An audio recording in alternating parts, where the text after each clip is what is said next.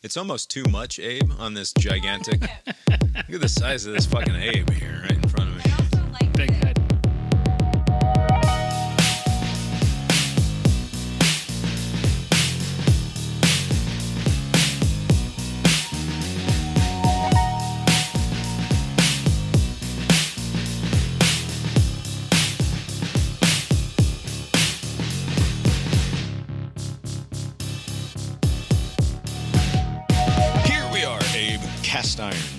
Brains, a small podcast with a surprisingly large carbon footprint.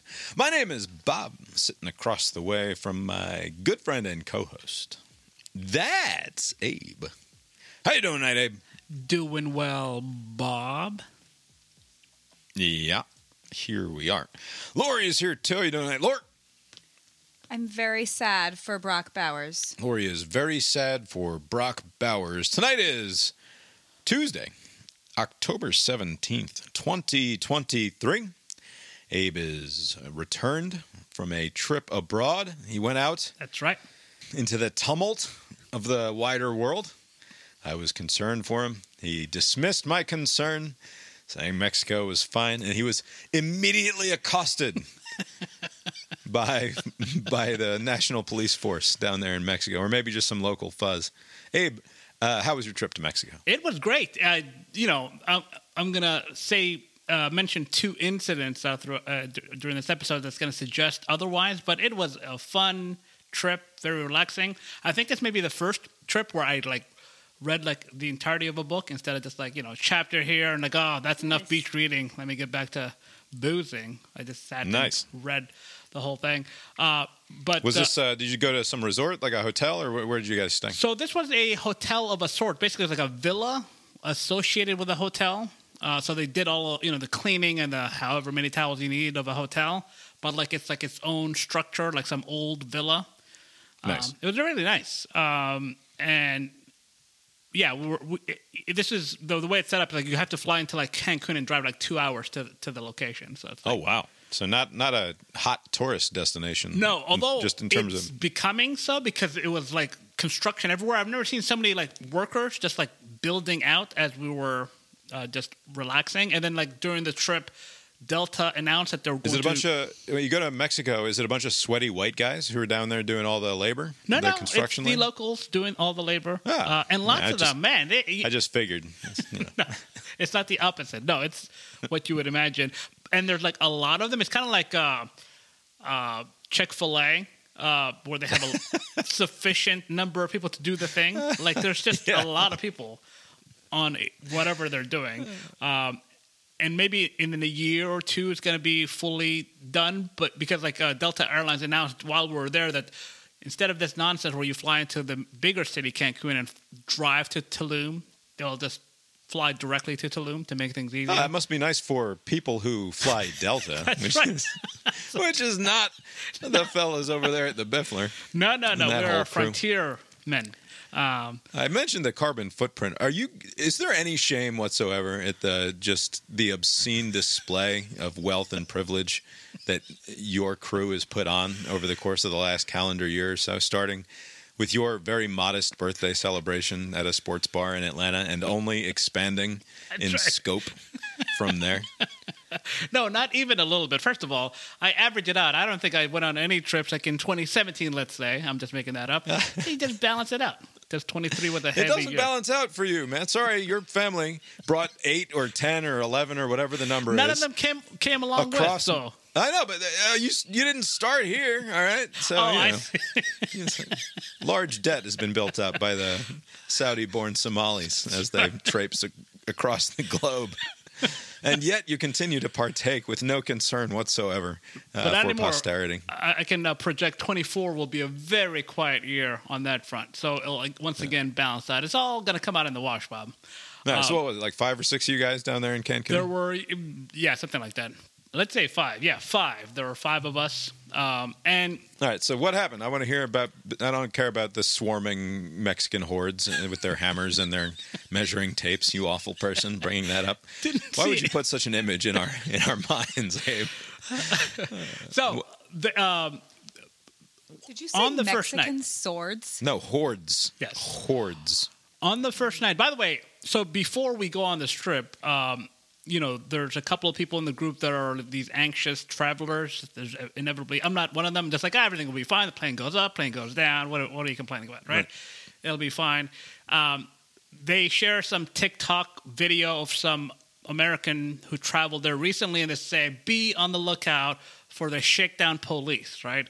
Don't carry too much money. Don't do anything. You know, don't have a bunch of you know a lot of coke on you, or just don't give them any reason for them. It wasn't that long ago that those uh, those women who were on a trip to like get some cheap plastic surgery or Yeah, that's something. right. Where they, they got caught up in some sort of They got caught up in some sort of uh, drug war between cartels and got shot up, and it was bad news. Right. Yeah. So this wasn't thankfully that. Right. Uh, it was actually like police officers with the you know the sirens and all that stuff. But anyways, the the video said, "Hey, be on the lookout. They're doing this to a lot of people. If they see you, if they hear any English." They're just gonna take that as an opportunity to take advantage. You know, if you're Spanish, they'll, they'll cut you loose.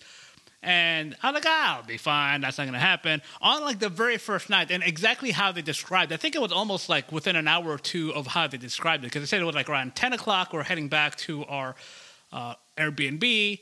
Uh, and in our case, it was like maybe like a couple hours later, like around midnight, coming back to our villa hotel thing. Had you been out uh, drinking, like sampling the local flavor? Yes, a- and and we were going to do this anyways, but like especially because of that uh, concern, uh, the driver was like, "I'm just going to just not even like do a couple of uh, drink, you know, drink a couple and then Right. kind of tape. Not just, a, not a perfecty sluber situation, Yes, but in j- fact, just- in fact, completely sober. yes, and then no uh, ridiculous. You know, there are a lot of others who uh, uh, the passengers are uh, drinking. You know, like in, when they go to foreign places, they think, "Oh, the rules don't apply." Like we didn't do anything like Ah, that. yes, like open, open container Yes. stuff or whatever. So yeah. nothing of the sort. Uh, we weren't expecting anything to come of it, but like right on cue, the the uh, the cops pull us over and they go through all the different like you did this wrong. Like they, you know, we weren't speeding. They said you were speeding. I'm like, no, we're not. Uh, they're like, Are okay, they talking to you in English? It was in uh, broken English, um, and one of our friends, Urpin. He took Spanish back in the day, and he still retained some of it. He's got like a memory. So Only he, one of the five of you could speak any Spanish at all. yes, That's shameful. You Yes. would have been no help. No, I wouldn't. I would have been very minimal help, but I took. I mean, if this were happening in like uh, French Guiana or wherever, I probably would have been it a little bit better off. but- I'm just saying, uh, how many of the five of you took Spanish for multiple years in I school? did not, I, and it wouldn't matter because that was like twenty plus years ago. I would have Oh, forgot right, immediately. But it would actually to our detriment. But wait, just hold on. How many of you speak a second language? I do not. I used to speak other languages. Yes, but you I, fucking do, Abe. You speak Somalian. You, what do you speak with I your ask any other parents? Somalian, and they'll say I don't speak it. Okay, but yeah, but that- you can communicate remains, with your parents in more than just English, and in Yes, fact, you yes. do. But they Correct? they break How it down. many of the? How many of you were there? Five. yeah. So yeah, everybody speaks at least another language, right? Okay, so Bob doesn't get to sit here and say, "Oh, why don't any of you know Spanish?" They're all bilingual. Take that, Bob.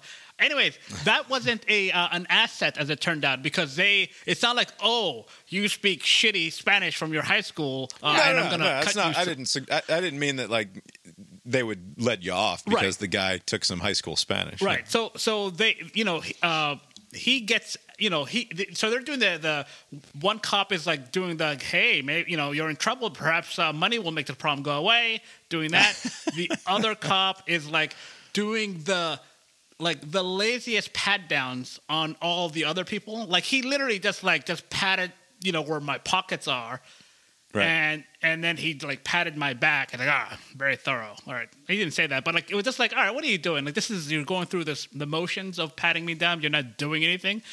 Right. Um, so the Spanish, you know, Ur- Urpin's doing the communicating. Uh, we're just like we're we're not going to react in any kind of way if they say we did Who was the sober one? Was Urpin the sober one? for Reed. No, Fareed.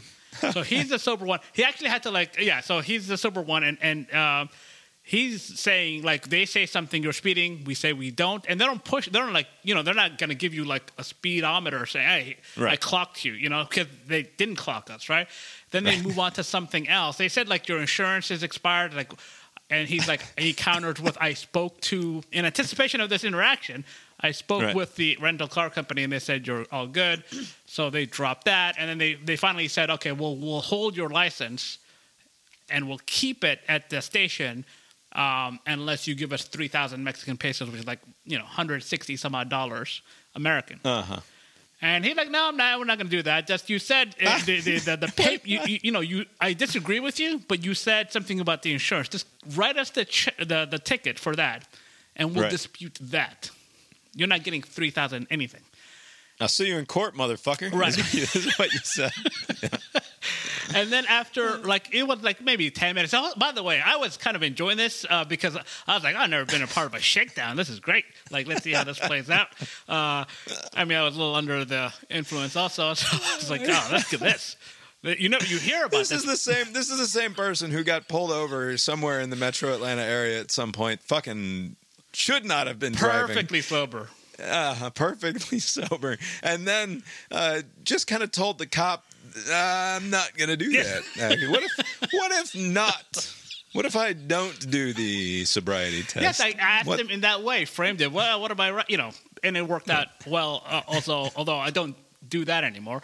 Um, so after like ten minutes of whatever, and I was going to say this in my uh, English uh, to them. I was going to say, you know, there's plenty, you know, fish in the sea, fellas. You know, there's a lot of other people to bother that are going to be scared of you. Just bother there's them. cars, cars. There's just look at all the cars passing by with all the money that they have, perfectly willing to just hand to you. And, and the whole thing works on just like fear, like oh my god, I'm in a foreign place. Let me make the problem go away, just to kind of react in a certain way. Like our whole strategy is like don't react to anything they say. Just speak in a calm way. Like nope, that didn't happen. That didn't happen.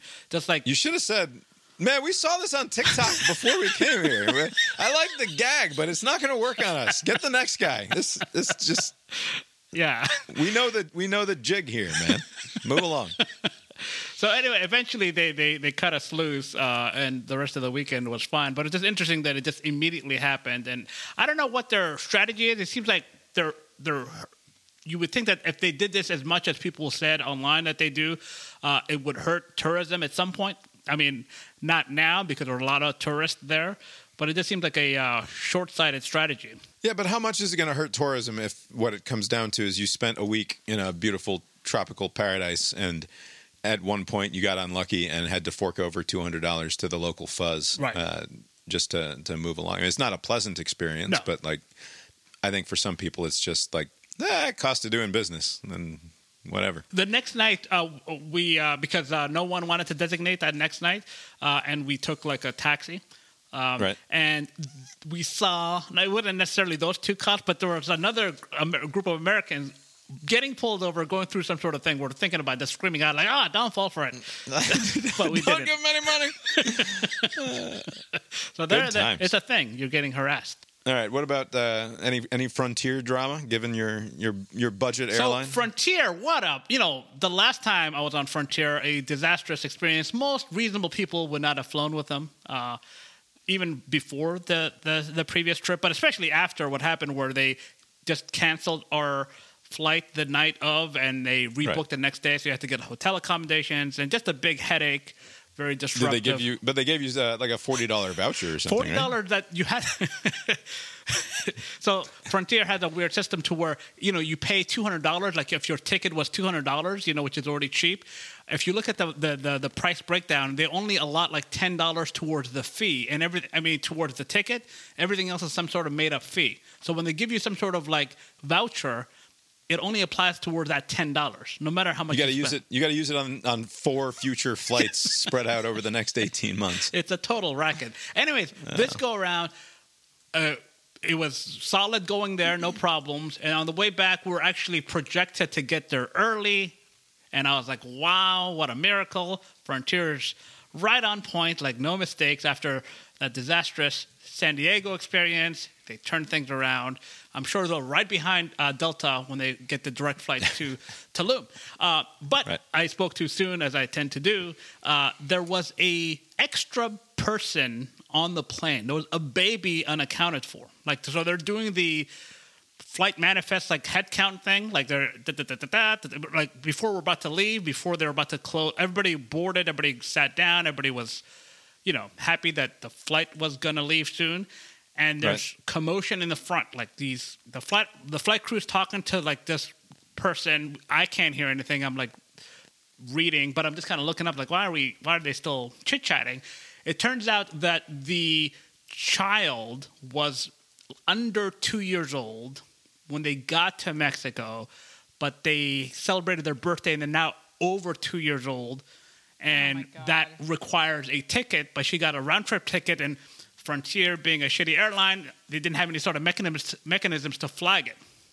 I mean, the A mother should shitty airline that apparently boarded her and the infant on the plane, uh, even though she didn't, even though the infant didn't have a ticket but needed one, right? right? Like, Which is uh, weird, yeah, because she went through the you know the the checkpoint. You know, they went through every step. They were seated, ready to go, and I don't know why. What triggered the flag? I mean, I don't know if the manifest has dates of birth. I don't know how they made a determination that at on this leg of your trip you have to be ticketed this child, right? But Right. that was the sticking point. The mother was confused, and she's like, "All right." She's pulling out her phone, and she's like, "I'm going to go to the Frontier website and buy a ticket." And they're like, "That's not how it works. Like the flight is Right. already like, like you can't just buy a ticket right now. Like you need to give me the money. Like you have to actually get out of the plane." Uh, Right. What do you think this is? Some sort of Mexican cop situation where you're just going to be pulled over and, and we're suddenly demanding another $240 from you? What, what do you take us for, lady? Very insulting. Although, although if any airline uh, used that strategy, it would be Frontier. You know, like money Right. makes problems go away. You know, 'cause that's that's how they they function. Anyways, a lot of the people. Oh, you wanted the emergency door to close on this flight. Gotta clarify. That's going to be 40 more bucks each person. Fork it over. So a lot of uh, busybodies uh, came to her aid. I guess they didn't uh, appreciate Heroes, eh? Busybodies. You mean, No, no, I think you mean heroes. these bums should have just kept their mouth shut. So, but they were trying to help. So I'll, I'll grant them that they were trying to help. But their idea of helping was to berate the flight crew because it's Frontier, and they're like, "Oh, you idiots! Of course you would screw this up. Like it's not her fault, and also it's just a kid. Let it slide." And they're like, "Are you out of your mind? Like we can't just have some random."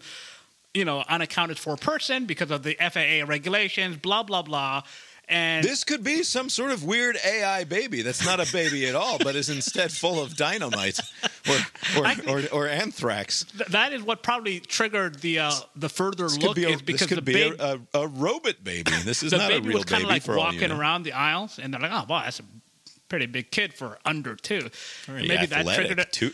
Yeah. It's not clear, but anyways, for whatever reason, the flight crew did not take uh, uh, did not take kindly the extra piling on from the other people, uh, and they alerted the pilot, who said, "Kick those people out too." Like this is my plane. Yeah. Fuck those people, and they're not willing to leave. And the pilot was like, he got on the public address system and he says, "I'm going to get rid of everybody." Like he was kind of losing his composure. Like he opened, you know, like, "Oh, welcome to." You know, front, you know, Frontier. It's gonna be a two-hour, ninety-minute flight. You know, like the pilot spiel when there's no problem. But he changed his tone Right. when he was getting like the slightest bit of resistance from people who were like, "You're gonna leave us stranded in Mexico. This is not fair," because they didn't see it as a big problem. And he's like, "Oh, this could be human trafficking for all we know. We don't know." Like, they were kind of like being unreasonable. I mean, maybe it could have been. I don't know. But like, he, they I were. mean, in, when you said that, that was my first thought. Yeah, it doesn't, they're saying it doesn't matter. know who this he can't is. just let unticketed human beings on the airplane. He will lose his job. Like Right. it's not.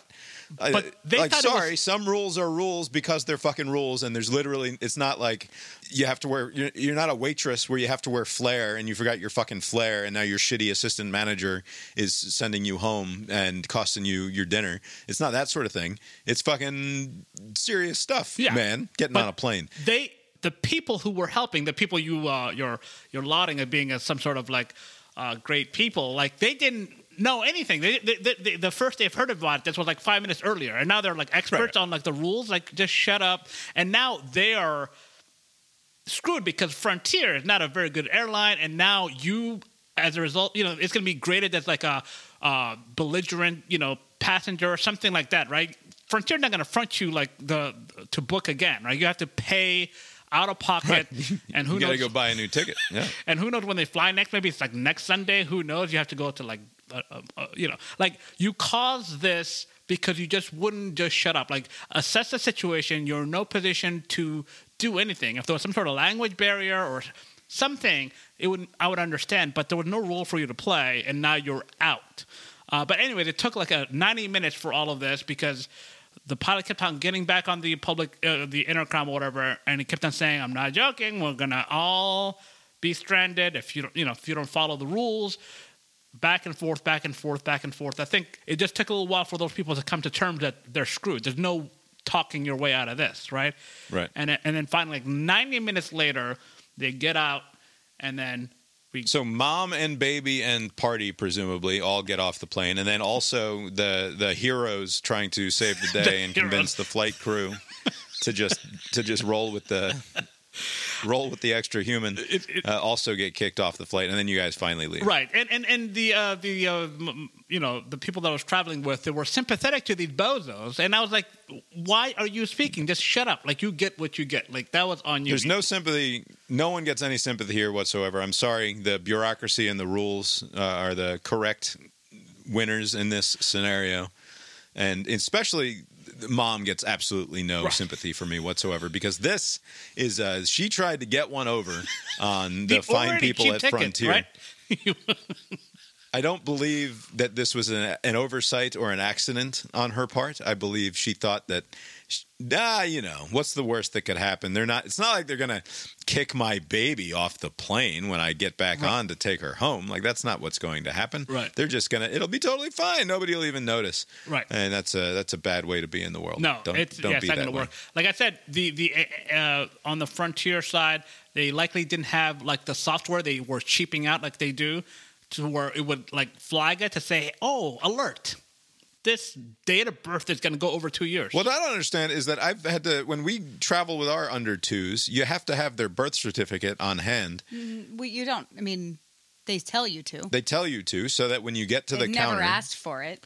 and you can show them the birth certificate, and you're like, "Here, he's under two. Yeah. Now he gets to ride in my lap." right? Uh, that's it's always made pretty clear. Yeah. and I don't If I were gonna- not nothing that's worth risking. Certainly, Right, especially getting stuck in you know out of country. Um, and if you're gonna run this scheme, at least make sure the kid is on your lap the whole time to pretend. Because like the the flight crew made it out of notice. You know they're thinking everybody else checked it, looked into this, but when the kid's just running around, you're like, damn, it's a big kid. Right.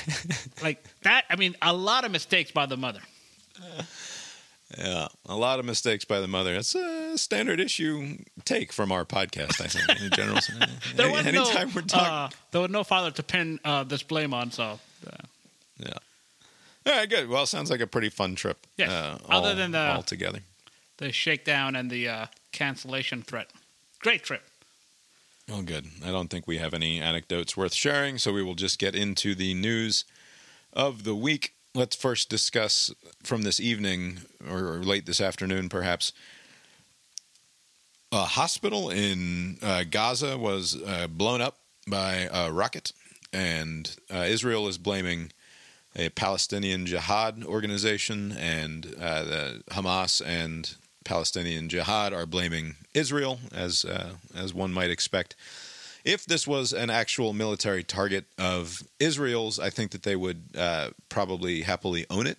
Uh, Well, they wouldn't be happy And- about it because I mean, this is basically like a worst case scenario. they- Like there's no military purpose to strike the hospital, so they wouldn't want that to be the story. Right, but if there had been a military purpose to strike this particular hospital, which wouldn't be completely insane, as Hamas has been known to uh, put weapons caches and communications facilities and other uh, military capabilities in uh, points of civilian interest, specifically to allow for this sort of thing to, uh, should it unfold, uh, uh, be egg on the faces of of the Israelis.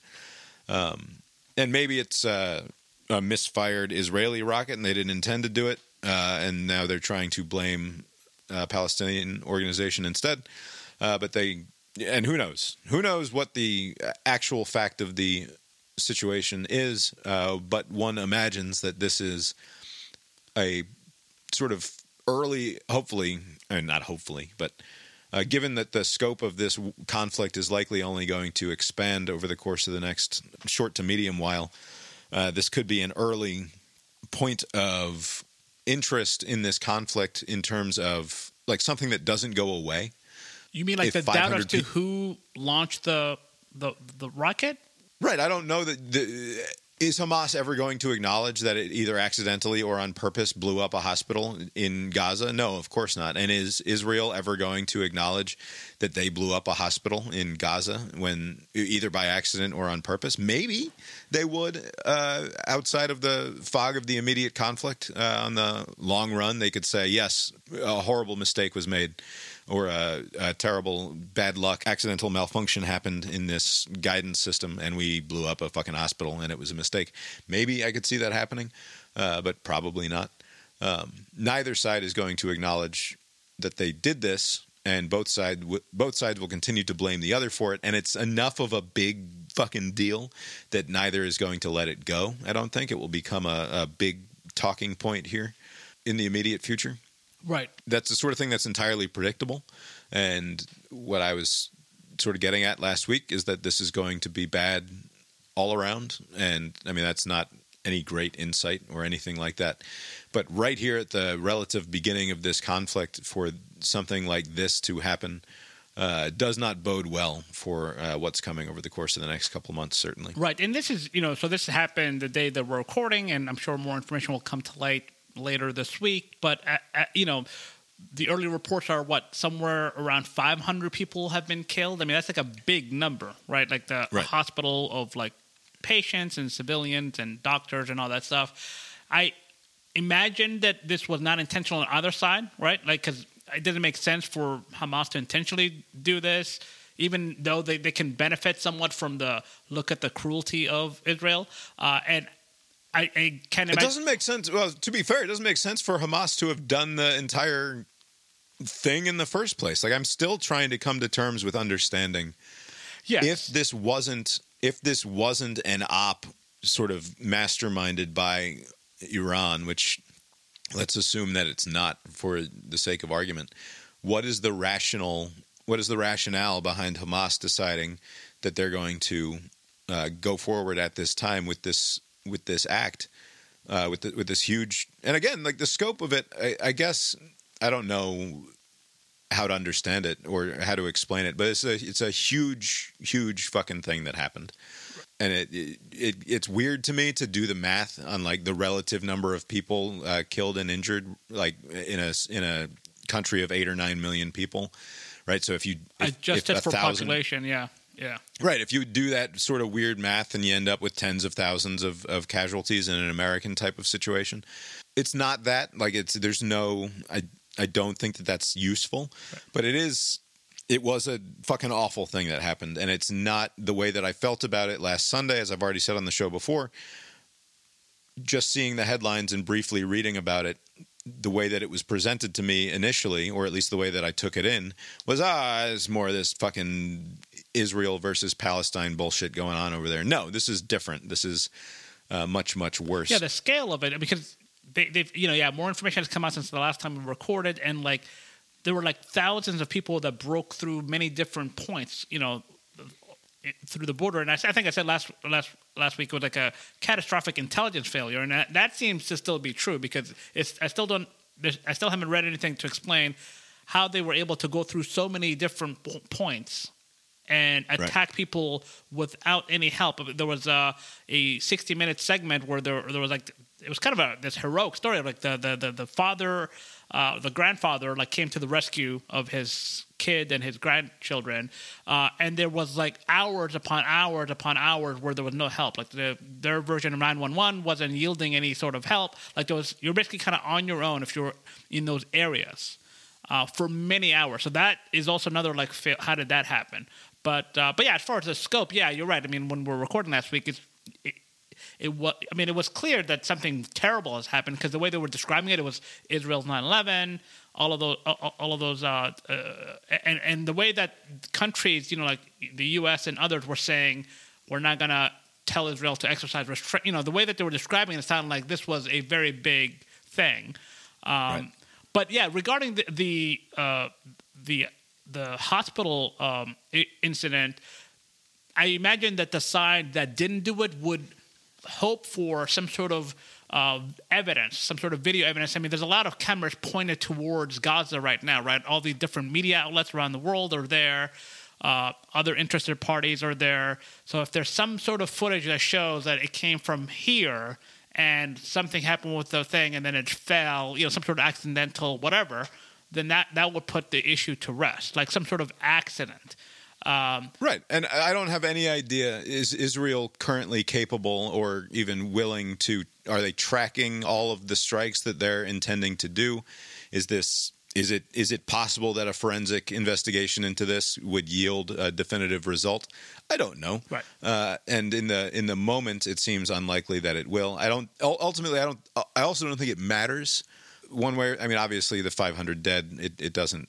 It, they're dead. It doesn't fucking matter. I guess. Um, it does uh, make Biden's trip. Biden is going to is expected to be in Israel tomorrow, and there's some perhaps reason to believe that uh, part of the reason that Israel, after threatening like last Thursday or something, I think it was Thursday that they first announced that you have 24 hours Right. to leave this part of Gaza and head south and uh, get the fuck on out of there because uh, we can't, we won't guarantee your safety or anything like that because we're going to have a ground invasion.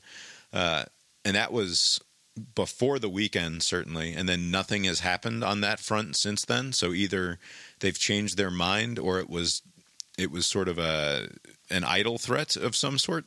Um, but with Biden coming in on Wednesday to meet with uh, Israeli authorities, and of course uh, uh, Bibi and, and the other guy who formed a coalition gov- uh, a coalition government of sorts, uh, in a sort of emergency situation. One wouldn't imagine that that would be the moment that they send a hundred thousand Right. or two hundred thousand Israeli troops across the border, uh, you know, where it just raises the the chaos stakes uh, more than anything else, and they, they wouldn't do that with an American president on the ground, presumably. So uh, the the absolute worst case scenario has yet to play out as far as uh, that goes. Uh, but Israel certainly isn't done here. Uh, the, again, why I keep coming back to Hamas's motivation, or me being sort of unclear on it, and maybe it's just foolish of me to expect to be able to derive, to derive a reasonable, rational explanation for the actions of a jihadist Islamic sort of uh, apocalyptic death cult, uh, which is which is what they are. Uh, and it's it's also further. It's weird to me that that's not talked about more. Uh, it seems like ten or fifteen years ago, there would have been much less unease about talking about this for what it is at its core. Which, if you want to say it's a response to political oppression, I think you're fucking crazy uh, because Hamas is an organization that is committed to uh, from the river to the sea, wiping Israel off the off the face of the planet. Right? Right. They they do not believe that there should be a Jewish ethno state uh, there. They believe that's their land and that the Jews should uh, die and leave, and it doesn't matter what order they do that in. Uh, they are an Islamic, Islamist terrorist organization intent on murder.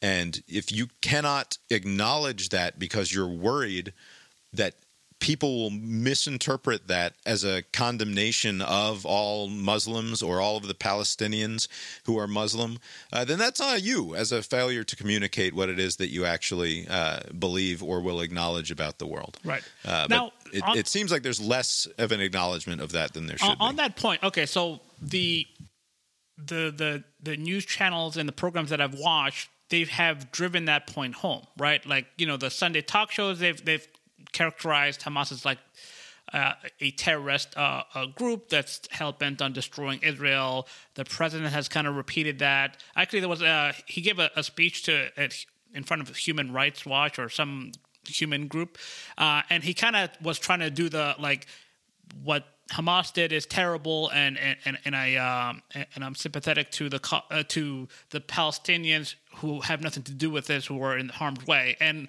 the first part kind of got muted like okay, I guess that's a thing to say. It sucked what happened to Israel, but there was no like reaction. But when he said the second part, there was like applause, right? So it seemed like the, the Right. audience s- seemed to have a view of things. But like, um, when it comes to the administration, the politicians on both sides, uh, 60 Minutes, the new, like everywhere, it seems like they're kind of on the same page. So, is there are there other outlets that are not taking that approach with how they're covering it? I mean, maybe, maybe uh, to some extent, it's it's nut picking. Uh, but I have seen a lot among the sort of new. Uh, I mean, you call it the dirtbag left to some extent. Uh, anybody associated with the Democratic Socialists of America, anything Oh, yeah, coming out kind of, groups. By the way, did you coin this new term, nut picking? Nut picking? Like Nut picking the picking, where nuts, you, you- know, you- like picking up. right, you're going through and finding the the crazies in the group uh, because they stand out. Pastime I didn't Bob's. make that up. I'm sure. I, I don't know where I picked it up. I No, picked but that's, up that's from going to catch on, yeah. Yeah, it's going to be this podcast that popularizes it. But, so you're saying that there have been certain uh, groups and the, you know, uh, and, and they usually are of that element, right? It's not. Have, There's a headline on Slate today that says how how did Gaza bec how Gaza became an open air prison, right? Right. Now, the notion that Gaza is an open air prison is uh, highly debatable state or, or statement to make in the first place, right? But the to some extent, the conversation around this has changed a great deal. I forget where I read this today, maybe it was the the Derek Thompson podcast. Uh, I forget what they call it, but there's a Derek Thompson hosts a podcast in the Ringer Network, plain English he calls it, um, and he had a conversation today, I think, or yesterday, with Peter uh, Beinart of the New York Times, who's a, a Jewish fella who has written about this issue a great deal over the last twenty years, and they were talking about the way that the conversation has changed with regards to the Israel Palestine conflict. 15 years ago, Jimmy Carter comes out with a book that identifies Israel as an apartheid state in the title or the peace, subtitle not of his book. right? Right, peace, not apartheid. And there was a great deal of pushback from the mainstream media on this, from the not necessarily from Beinart himself, but from people in that world, in the New York Times and the Washington Post, and the and mainstream Democratic politicians who objected to uh, former presidents of the United States calling Israel an apartheid state or inferring Yeah. uh, that they that they were doing bad things in that way. Now that seems to be, and and Thompson mentioned this on his podcast that this was his second podcast that he's done about this conversation and the main pushback that he got after the first podcast was that he did not do enough demonizing is not the word that they would have used but he didn't in in the in the minds of the people on the far left of this conversation he was not critical enough of Israel. He did not acknowledge that Gaza is an open air prison. He did not acknowledge that Israel is an apartheid state. Like he failed to have this conversation in terms that 15 years ago it would have been sort of insane uh, to demand that that conversation be had on those terms in the mainstream. Right. and and now we are in that position somehow uh, among all of the ways that the conversation the discourse has changed in the last 15 years when people talk about wokeness and and whereas we used to talk about political correctness when people talk about social justice warriors this is another example of the conversation shifting in very dramatic ways and it's not clear to me Right. It's not always in keeping with the truth. It's just that these have become brandings that you're expected to say over and over again, almost to sort of signify where it is that you stand morally uh, on on this broader question. I don't remember how I got off on this uh, tangent. Well, I apologize. I don't know, but you did it again. You said Jewish fella, like that racist guy and Jerry Maguire. Why do you do that? I call everybody fellas. It's fine. No, you only call minorities that. I say white fella all the time. no, you don't. You did. You did just now. Uh, the.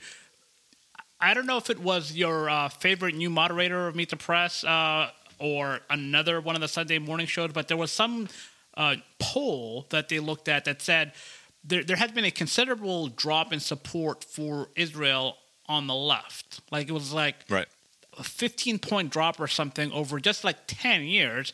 and it's not clear like what happened. What's happened in the last ten years that's any different? Like, Well, like the Bibi's second sort of go of it since 2009 or so is what happened. Oh, right? So The- you think the- it's like that? Like oh, the the the the, the right wing uh, government of Bibi is what? Pushed, Yeah, the conservative hardliners, uh, led by Bibi Netanyahu, have been in charge there since the failure, since since the end of the second Intifada, right? Since because they, they have you have the failure. uh, Again, my history on this is not perfect, so forgive me. But basically, you have a failure uh, of the the Clinton peace process uh, to get it because first there's the Norway stuff that doesn't work out, then there's the Clinton stuff that doesn't work out, and then you have uh, five or six years of of uh, terrorist attacks going on. At which point Israel eventually pulls out entirely of uh, Gaza and says uh, we're not going to bother with you fuckers anymore, right? And then since then, that's that is the moment at which people started calling it an open air prison. That is the moment at which people decided that Israel is an apartheid state, and that's what's changed. Is that the the conservative hardliners in Israel said we're not mucking about with this so-called peace process anymore because this is a this is a group of people uh, who don't bring a good faith uh, who don't bring good faith to the conversation. Right? We offered them uh, the best deal that we could possibly manage it, and Arafat said no, and the result was uh, six years of of awful terrorism and bombings, and we're just not going to deal with it any longer. And So I and now here we are in 2020. So, so I can see how that would uh, maybe uh, uh, bring the poll, the the polling showing the support down some, but like the sometimes like mealy mouth like response to like what Hamas did, like it seems like odd that that wouldn't be like an unequivocal like that's just fucked Mealy mouth, nothing. There's some crazy fucking footage out there of protests happening in New York City and in, Oh, yeah, uh, oh, well, yeah. uh, I mean, th- that's yeah, that's crazy. Yeah, because campus protests, Right. The the sort of country over, where people are. I mean, I, we mentioned last week the the Black Lives Matter Chicago organization posting the the paratrooper with the with the Palestinian Yes. flag uh, and and saying I stand with Palestine, celebrating. Like there were people who were giving speeches. They, they played it on. I heard it on two or three or four different podcasts this week. Uh, the uh, a rally in in New York City, I believe, with a guy reveling in the deaths of 260 hipsters right? He's like apparently the the hamas went in there and they shot up a bunch of the fucking youthful hipsters and he was like glad about it. And i know again maybe it's maybe it's nut picking maybe that's the problem. But there's uh even in the mainstream discourse as you're uh, suggesting there's a deference to the underlying virtue of the Hamas cause, if you understand the Hamas cause to be the liberation of the Palestinian people, that I don't think you would have gotten uh, 15 years ago. Right. I think you're right about that. Yeah, and, and maybe more will come of it, than people will explain their positions. Does it but have anything to do with um oh fuck Nation of Islam? Uh, no, probably not. Although there is some in, there's some interesting congruities between the things that Because like the Black Lives Matter people seem to be Yeah, I wonder. Yeah, but it's it's not just pretty coming from them, right? anti-Israel, and and then also Nation of Islam is a thing. Right. Well, what nation? So what? Like Louis Farrakhan and Hamas would have in common is that they both believe that European Jews are interlopers, that they're, that they're fake Jews, that the that they have no business being in Israel, that they have no business claiming a Jewish or Semitic identity because they are European, right? I mean, this gets into weird fucking stuff very, very quickly, uh, which makes me uncomfortable to talk about. Uh, yeah, but you can steer away. yeah, but but I do think, and maybe maybe we steer into the skid uh, in the moment here. Actually, Lori mentioned No, no, no, no, no, no, no. What did I mention? that she didn't want to talk about. She didn't want to give her opinions on this conversation Yeah. uh, last week because they're un, uh, unpopular opinions, and the and way that because my mother listens to the show. Yeah, sure. The way that I want to phrase or frame the conversation here briefly and we're not going to solve uh, the Israel-Palestine problem, obviously. Uh, but Certainly not with that attitude. can Israel be a because Israel is an ethno-religious state, right? They, they're sort of that's not that's not an opinion. That's they I, that's who they are, right? They're they're and there are different sorts of Jews there, but ultimately this is a this is a Jewish homeland for the Jewish people.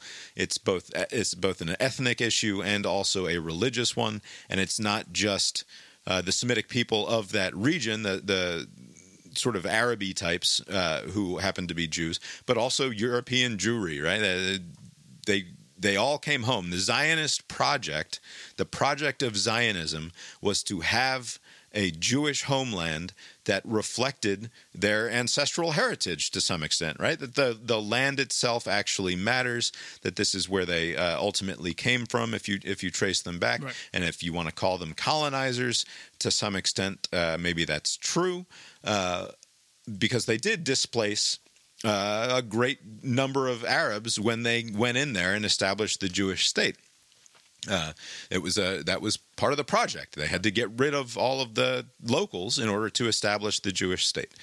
Can there exist in that region an ethnic Jewish state in the in the form of Israel that does not experience this sort of uh, problems of warring with their neighbors? And if not, if the ethnic Jewish state as a as a sec, as a modern democracy, so called, cannot exist there, then what the fuck are we doing? Um, well, I mean, it's existing and- there now, right? I mean, the, the what I find odd is the imagining a different world. Like I always think, like you just have to kind of live and and and and and and work through the problems in the life that we're in. So now. then, what do we do with the Palestinians? Work through the problems. What do we do with the Palestinians? So the Right now, there are right now there are two million people in Israel. Uh, this is all obviously well, that's rough just in numbers. Gaza, right? There's more on the in the West Bank. No, no, right, right. But like in Israel now, like so, even when you talk about Israel as this sort of ethnic state, if you want to call it a uh, uh, uh, an apartheid state, you can't exactly because there are in fact people who live in Israel who are not Jewish, who are Arab, who are Muslim, who are Palestinian, uh, though they don't live in the West Bank uh, or in Gaza, who have civil rights. Now, the people in Gaza don't have those civil rights. They are excluded. They sort of exist at the pleasure, all right? Like Gaza exists at the pleasure of Israel, largely behind a wall, uh, and they have no recourse against the government. And to some extent, even the people who live inside Israel who have civil rights, who are permitted to vote, there's not a scenario in which enough people vote the Jews out where the like where it's acceptable for the Jewish state for Israel to be run by Arabs or to be run by Muslims, right? That's a sort of unthinkable proposition, okay? So if you were to reincorporate the 2 million people uh, in in Gaza back into a, uh, a single territory, call it a one state solution, uh, if you like.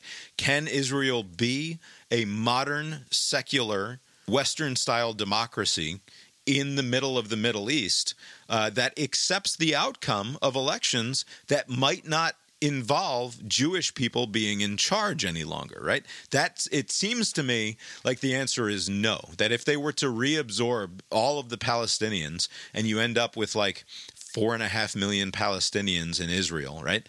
Uh, in, in a voting block against whatever the number is, four, five, six million Jews in Israel. Like you're going to end up with weird scenarios where, uh, sorry, but like fucking Muslims and uh, and Palestinians have political power. They have they they run a couple of cities or something, right? Like they have and, and the and the two need to get along in order for it to function. I don't think that the Zionists would tolerate that sort of thing. Uh, so uh, to me, like the the notion of a an entire and and and at the same time, I don't think the Palestinians would tolerate it. Like I, it's not clear to me that these are. Uh, Two groups of people who can work together to form a secular government where they're not at each at each other's fucking throats all the time. Right. I, I so I mean that is just like fantasy. There's n- n- n- that's not ever going to happen. There's not going to be like some sort of like intermingling toward like let's kumbaya the hell out of this, right? So that's not going to happen.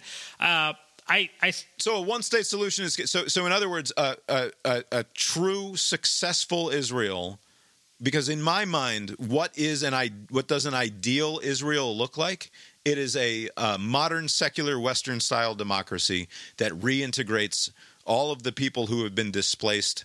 Uh, all of the all of the you, you knock down the wall in the uh, between Israel and Gaza. You reintegrate all of the Palestinians, and you give them uh, civil rights. You give them all of the rights that uh, that are uh, granted to the Israeli people are for anybody who lives in the country. Right? That you become a Western style democracy. That's sort of the ideal fantasyland version of Israel, where they exist above the fray of the uh, fucking bullshit religious entanglements uh, that go on uh, in the region. Otherwise, So- uh, I think it's it's, impossible. it's it's it's totally impossible because first of all, how, how okay, so given Yeah. that, then what? What then? Right. What instead? So I, I, the way I see it, there are three options, right? One is the status quo, whatever's happening now, where Israel uh, controls the part that they control, and they you have these two regions, you know, Gaza and the West Bank, and that's the way it is, uh, and, and and nothing, you know, there's no path forward for a Pal- Palestinian state. The second uh, uh, scenario is, you know, you know, some new authority once Hamas is kind of rooted out, which it's not going to be rooted out completely, but let's say that government, the, the government functions that they serve, because they're they, they do the terrorist stuff mostly, and then like very barely they do government stuff, right? So getting rid of Hamas, there would be a some authority that would have to first disavow this uh, mission statement for being, which is to kill Israel, right? You can't pursue two-state solution uh, where your primary objective is to kill the other state, right? So Right. you would have to come and ha- do some sort of disavowment and, and then build some sort of path towards a two-state solution, right? That's like the ideal fantasy land where we have, you know, we have to coexist. The the way that it's going, it's not going to work. And like, you leave us alone, and we'll leave you alone, and then we'll both prosper next to each other, right? That's the best case scenario. That's seeming unlikely, by, uh, by the day. And then the the third option would be not status quo, but like Israel just continuing to kind of enc- just say like we need to encroach further because this is not tenable to just have people just lobbing stuff at us forever. Get it to where like it's like the, the the pain of being there in the West Bank and Gaza to where like Egypt will have to absorb some uh, Palestinians, uh, which have done in the past. Jordan doing the same, which they've also done to uh, uh, poor outcomes for them. There was an assassination as a result of taking on uh, Palestinians. But like something to where like, hey, the Arab world, you keep on uh, uh, talking uh, Palestinians up. Here you are, take them on. All of this is Israel. That's the only way to to Right, ensure there's security. A, there's a back door out of out of Gaza, and it's through It's closed. Egypt. Yeah, the right? back door's closed, Right, yes. but but Egypt has decided that that door is just as closed as the front Right. door is. Right. That that why isn't there a great deal? I mean, to some extent, it's why isn't there just as much outrage at the Egyptians for not opening the back door as there is at the at the Israelis for for kicking down the front door? If that's ultimately what's going to happen here in the next couple of Right. weeks. The, the, the thing that is, like- I, I, you know, I keep I want to stress is what the reason why I don't understand why Hamas has any support at all um, is the the course that they're on or they have been uh, is there's no possible scenario where there's a one state solution that's Palestine. That is like no scenario where that will ever happen. There's no scenario where it's a one state solution and Israel is not it, right? So if there is a one state solution, it's going to be Israel, right? So your best bet is to pursue a two state solution. That is your best bet. Like I don't understand why that point. I, I know there's a lot of history of, you know, each side killing one another, and there's like a lot of animosity, right? So it's like we can't let that go. Uh, but like if the, if that was if you could look past that, your best course of action for the future of Palestinians is to pursue a two-state solution, and they're not doing it. And I just don't get that.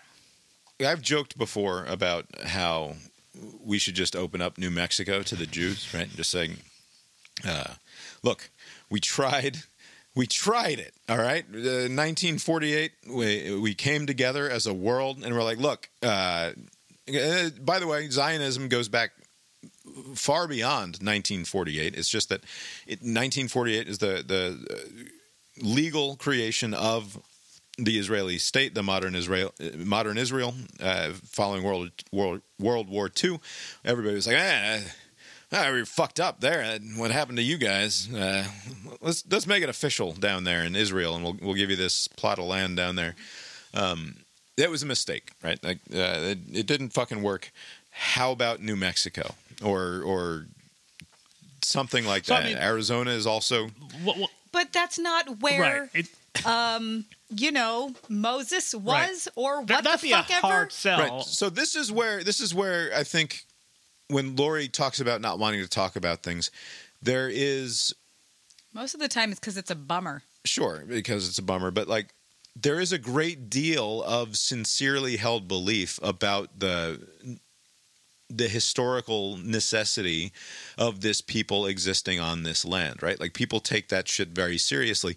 It would be to my preference if they didn't, Right. right? Like it would very much be to my preference to say, look, you have one of the most and there's nothing about Israel in terms of its natural resources that says Sand. you need to stay there. They don't even have any fucking oil, right? Like they they, they don't even have that. Without going the historical for them. significance, it is not Sand and vibes. particularly like good. It's not like like prime real estate. I mean, not not to poo poo on that part of the world, but like it's just like rocks and stuff. Like what is this?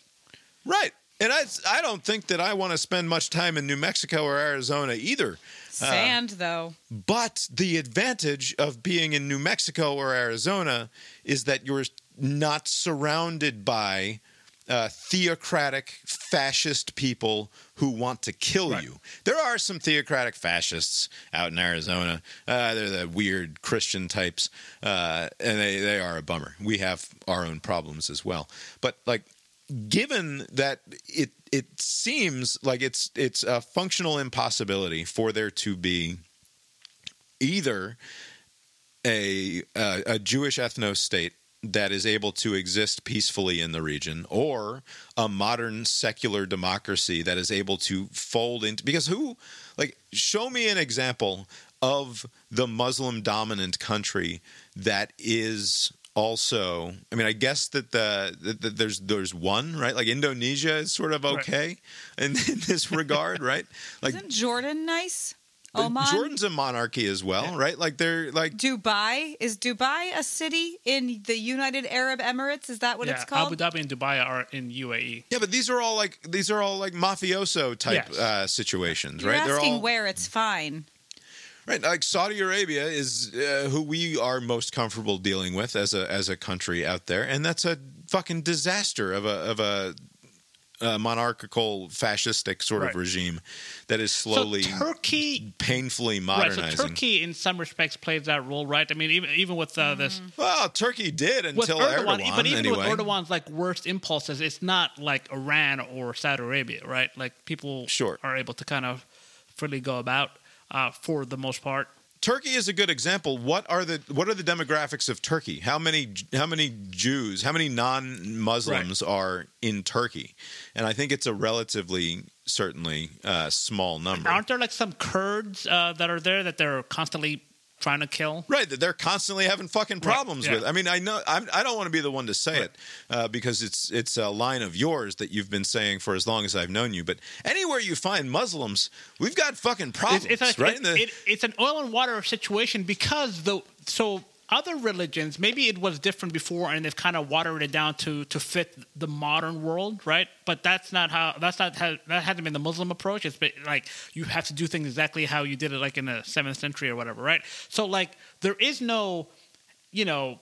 Uh, when you know, like you have man rule and then you have God rule. Oh, Turkey's super Muslim. Yeah, Turkey. yeah, it's like in excess of 90 95 percent yeah. or something, I right? mean, yeah, there are no good examples, but that, that that's the closest one. Uh, but like the way that the Muslim system is work, it's like it's like a vertical kind of integration. Like every aspect has to be Muslim, right? So the government has to be Muslim, right? So right that right there is you can make it work. I mean, the best, a, a lot of the countries that have been successful in the West have been secular government, and then there's, you know, religious whatever, especially in America. But the government itself is secular, and on paper you could be whatever and be here and have no impact on your experience, or it shouldn't, right? Here. But there, the, the rules are set up in such a way where religious people, you know, uh, uh, Muslim people, you have, you know, you have to abide by such and such, and then for the people that are uh, tolerated, the the non-Muslims, which you know they do, like you know, in Egypt there are Christians, you know, other Iraq there were Christians. Uh, there are these minority groups that are tolerated, uh, but the fr- Right, but not minorities the way that we think of them in this country, where black people make up 13 or Right. 14, 15% of the population. Hispanics make up what? like a little more than that, yeah. Right, like it's a it's a huge number. The, the, as we've discussed, the demographics of this country have shifted hugely Right. just in our lifetimes alone. Right, I- I mean And, minority, I mean, like, religious We're talking about tiny minorities of people. There are a hundred thousand Christians estimated in Iran, for example. Like this is it's functionally none people. It's a it's a rounding Right. error of a number of of people who are permitted to exist uh, who are not Muslim. Right, right. And I don't know what that means. I, I don't know what, and I don't know how you can expect, like, what is the hope for Israel 10 or 15 years down the line? What is the best case scenario? And I, I like, barring the end of the Iranian Revolution, right? Bar- barring sort of the fall of the Iranian government and regime change there, where your best case scenario is a Saudi Arabia type situation where some fucking ruling family takes over instead of the instead of the more hardcore uh, Islamist types. And I don't even know how sincere the Iranian Revolution types are at this point. I don't know how. It seems like they're still pretty the- sincere. they? They're still funneling a lot of money to these groups. Um, so, I mean, Israel, I think, is is not going anywhere. I mean, there isn't like, I mean, your little uh, New, New Mexico plan is not going to come to to fruition, right? So they're not going to go anywhere. They have kind of weathered the worst of it. I think the storm, right? Like over the last like seventy some odd years. I mean, like You say they've weathered the worst of it. This is the worst attack This that they've is, yeah. had. I mean, I mean, I'm- and- I'm- and I'm- you've I heard this a thousand times this week. This is the it was the worst single day in terms of Jewish deaths since World War That's II. true. right? Yeah. Like this as is far the, as body count, yes, and it is the worst. There have been multiple attempts by multiple neighboring countries trying to attack them. Right, that they've repelled. Right. But this is the whole the whole uh, this is why I don't want to talk about this. The Jewish religion and the Jewish culture is constantly on about how persecuted they are. That's like the theme. Right. The most important well, outside of the high holidays, Passover is about how persecuted Right. they were. Right. Although to be fair, Like that yeah, you yeah, can't Yeah. you can't take that out of it. to be fair, also. Uh, they, And- they're not wrong, and- right? I know, but like you can't say, "Hey, you guys, what do you want to you want to stop being persecuted?" They don't. That's the point. Right. Although I would imagine but people come to America, come to New Mexico, That's and be persecuted. That- then they won't be they persecuted will still be enough. persecuted. We will get uh, Tree of Life every once in a while. The fucking crazy Trump supporter will go uh, shoot up a, a synagogue from time to time. You could still feel real bad about yourselves uh, over here. It'll be, but it'll be so much better. And again, I can't stress this enough. There's nothing special about that plot of land in terms of uh, It- the natural resources that you're able to extract from it relative to what you could get out of Arizona or New Mexico. Uh, I, I don't love those places, uh, but also We've uh, never been to they'd be those fine. places. They might be great. But but one of the you know uh, w- one of the arguments that, that that I've read where like if Iran is playing a direct role beyond what they already do, uh, uh, i- i- is to disrupt the normalization between Israel and Saudi Arabia, right? So like currently, the last however long, those two countries uh, with the U.S. and like Qatar or some other random countries playing a role also trying to normalize relations between these two countries that are typically uh, at each other's necks uh, because of the religious uh, dynamic. Uh, the reason why I said that you know they have kind of weathered a lot, the worst of it is because they are on the path to normalization. Right You- during Trump's administration, there were like a few countries that uh, were like, okay, fine, we'll look the other way. Now you have the biggest one of all, Saudi Arabia, uh, thinking of doing the same. You're basically adding to a list of countries like each, you know, each all these countries, all the major Arab countries are saying we recognize that you exist. Our former, our prior pursuits of like trying to get rid of you entirely, that's behind us now. Let's try to normalize the the relationships, and and that suggests to me that at least they can. Uh, uh, their populations they can stomach it because a lot of the their decisions, even though they are dictators or monarchs, you don't want uprisings on this on this front, right? The, the reason why, like uh, as of tonight's recording, the the president Biden was supposed to meet with Israel and then also go to Jordan and meet with uh, the Palestinian guy Abbas and also the king of Jordan and Sisi from Egypt. All of those things are now canceled. That that leg of the trip are canceled because the uh, initial read, at least in those countries, is that the hospital attack was caused by Israel, right? So now those countries can be seen to be speaking to the United States president who has sided 100% with Israel if the population is going to be outraged by 500 people getting killed by Israel, right? So, like, the reason why I point that out is that if, the, if the Saudi Arabia and other countries are, are okay with normalizing it, that they they made a calculation that we can sell this to our people, right? To where like we're making relations with Israel. So that's why I think Israel's not going to go anywhere. They're basically they have weathered most of it, and they may be a few other uh, incidents like this, but they're not going to go anywhere. Uh, and so again, you're back to square one. Like, how do you fix this now? Which is to you have to kind of coexist. There's no other way. But there is no coexisting, right? I mean, you when you say you Right, there's no coexisting, so the status quo is to the detriment of, of all the Palestinian people. So how much longer do you how many more generations of Palestinians are gonna live in squalor? Right? I mean, at some point you have to say this is not working. You haven't gained an inch, you you're losing ground by the decades, right? So what is the this is madness. Like what do you think is gonna happen? Right. I just I guess what what I'm essentially because I'm also trying to reconcile all of this with is there a is there a version of Israel that can exist that is palatable to not just the uh, fucking Iranian or Palestinian crazies who believe that they should be wiped off the face of the planet, but to the vocal nuts over here who are talking about like like young people like like millennials and younger. I think I think Gen Z is the first.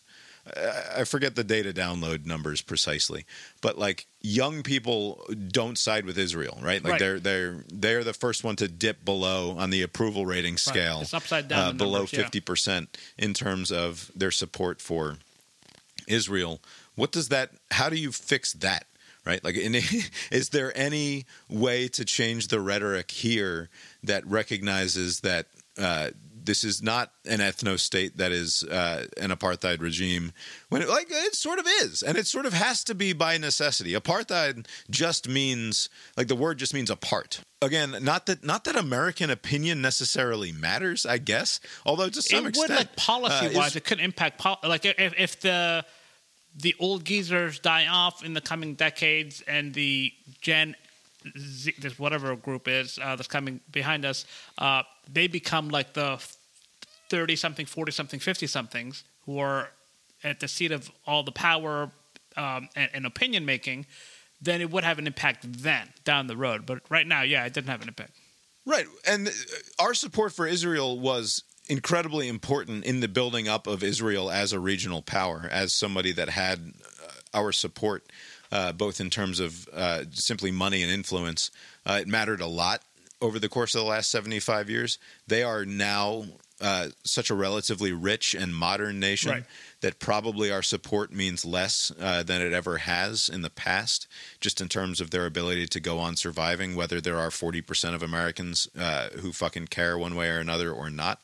Uh, so, so again, maybe the maybe it doesn't fucking matter what a bunch of American 25 year olds think Right. about Israel. Yeah, because like I said, I think w- within the next like decade or so, th- th- things are going to go in one or you know one or two or three directions, right? It's not going to stay the way it is. So like by then, it may not matter what the opinion uh, is of the, the the next generation. Yeah. It, it's so punishing to my uh, sort of idealistic worldview about uh, human flourishing in terms of like I think there should be fucking free people who elect their own leaders and uh, live in secular modern, like the the ideal secular modern future of the globe seems to be in complete opposition in the Arab world, right? Like there's there's just not a lot of that uh, coming from certainly from out, out of the governments and leadership of the Arab world. Like no, actually, everything is fine the way that it is, and people should just be Muslim, and then they will uh, they will flourish in that Right. way. And for Israel to be there and to uh, stick out like a sore thumb in that regard, like it bums me out that the way that they have to establish themselves moving forward is going to be a reliance on the ethnic and religious features of their identity in a way that I would hope that on the long term they evolve out of, right? That the, the idea is that they become a more modern, more secular society, and instead, uh, this is the sort of event that pushes them in the exact opposite direction, Uh, right? this yeah. sort of Yeah. reinforces the more religious and conservative conservative aspects of their society uh, in a way that to me is a step backwards rather than a step You know, on, on your uh, New Mexico plan, um, if you were to uh, take Israel out of that area, like it would, wouldn't it just as likely cause more chaos? Because you know, it's not just Muslim society versus non-Muslim society. It's like it's like one type of Muslim society against another. I mean, Iran and Iraq went to war for like almost a decade in the 80s, hated each other because one, you know, Sunni, Shia, whatever. Uh, same thing with Saudi Arabia and a lot of the Sunni countries versus Iran. Uh, and because there are, you know, there are two different types of Muslim, right? So, like, if Israel was gone, like the boogeyman that everybody can kind of like rally around to kind of like, oh yeah, at least you know, oh those Israelis are doing a thing, right? If you don't have a thing like that to point to, then it's just you're pointing at each other, right? Wouldn't it just cause even more? It wouldn't like be more stable. Like they're just gonna point at each other, like, oh, let's just start killing each other, or at least let's start to the undermine point each other. though is that like the it it commands the world's attention because Israel is there, right? To some extent, that and the oil, wouldn't- right? Because it, it disrupts Sure, the, the oil, but to some extent, like we'll just deal with whoever is capable enough to put the oil in the fucking barrels and put them on the ships for us to buy, and we'll wash our hands of you otherwise, right? Like you can have your stupid, petty, internecine squabbles, and it doesn't fucking matter to us, you crazy right? Muslims. But then you can also have, but but yeah, you, you could have that. but because Israel is Yeah. there, it fucking does, right? Like it, it and and it becomes this big fucking thing. And again, like I don't I don't know. I'm not trying to it sounds I suppose there are a number of sentences I've said tonight that people will say fucking Islamophobic uh, piece of shit or whatever. I'm not that, so whatever. It doesn't matter to me. not an obstacle for that criticism. That's right. It doesn't exactly. Uh, I just don't know if you're designing the work. Like, if we were to start over, would you do it again? So that's- would you put it? It, it is pointless. You know, again, I think the I know that it's fucking pointless, Abe. I, but, but it's it's it's equally uh, completely implausible to imagine it. Sort of what you're implying is uh, is a one state solution. no, my thing Uh, is a two state solution if both parties are willing to accept it, right? But uh, But they're not. Right. The- a two-state solution requires the Pal- a, a, a legitimate Palestinian authority to step up and say, "Okay, we'll accept." And, and and like they have to accept a raw deal to some They're- extent, they're right? in the raw because deal to them, now. That's what I'm any saying. They're Deal in the raw any deal. deal is is a raw deal. No, but no, no. I'm saying this is the raw deal. The other thing is just like uh, you can't stomach, right? Not a raw deal. You you'll be able to just kind of live like a normal country, right? But you just wow, those fucking people are still there, right? That that's you can't get over that. You know, like they shouldn't be here in the first place. A lot of the arguments, a lot of the grievances, is like.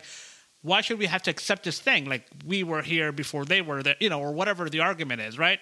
But like the reason why I say you you need to ground everything in like start from where you are. There's too much wouldn't it be nice if this thing existed? A lot of the the reasons why these uh, uh, uh, like people in Palestine are against any sort of two state solution, like in the f- late 40s, in the 60s, and beyond, has been like it shouldn't be like this in the first place. There was it, like we, there shouldn't be a two. A, Two state solution, right? So they're in this like alternate world where there i- isn't an Israel, right? But you can't operate an alternate that world, right?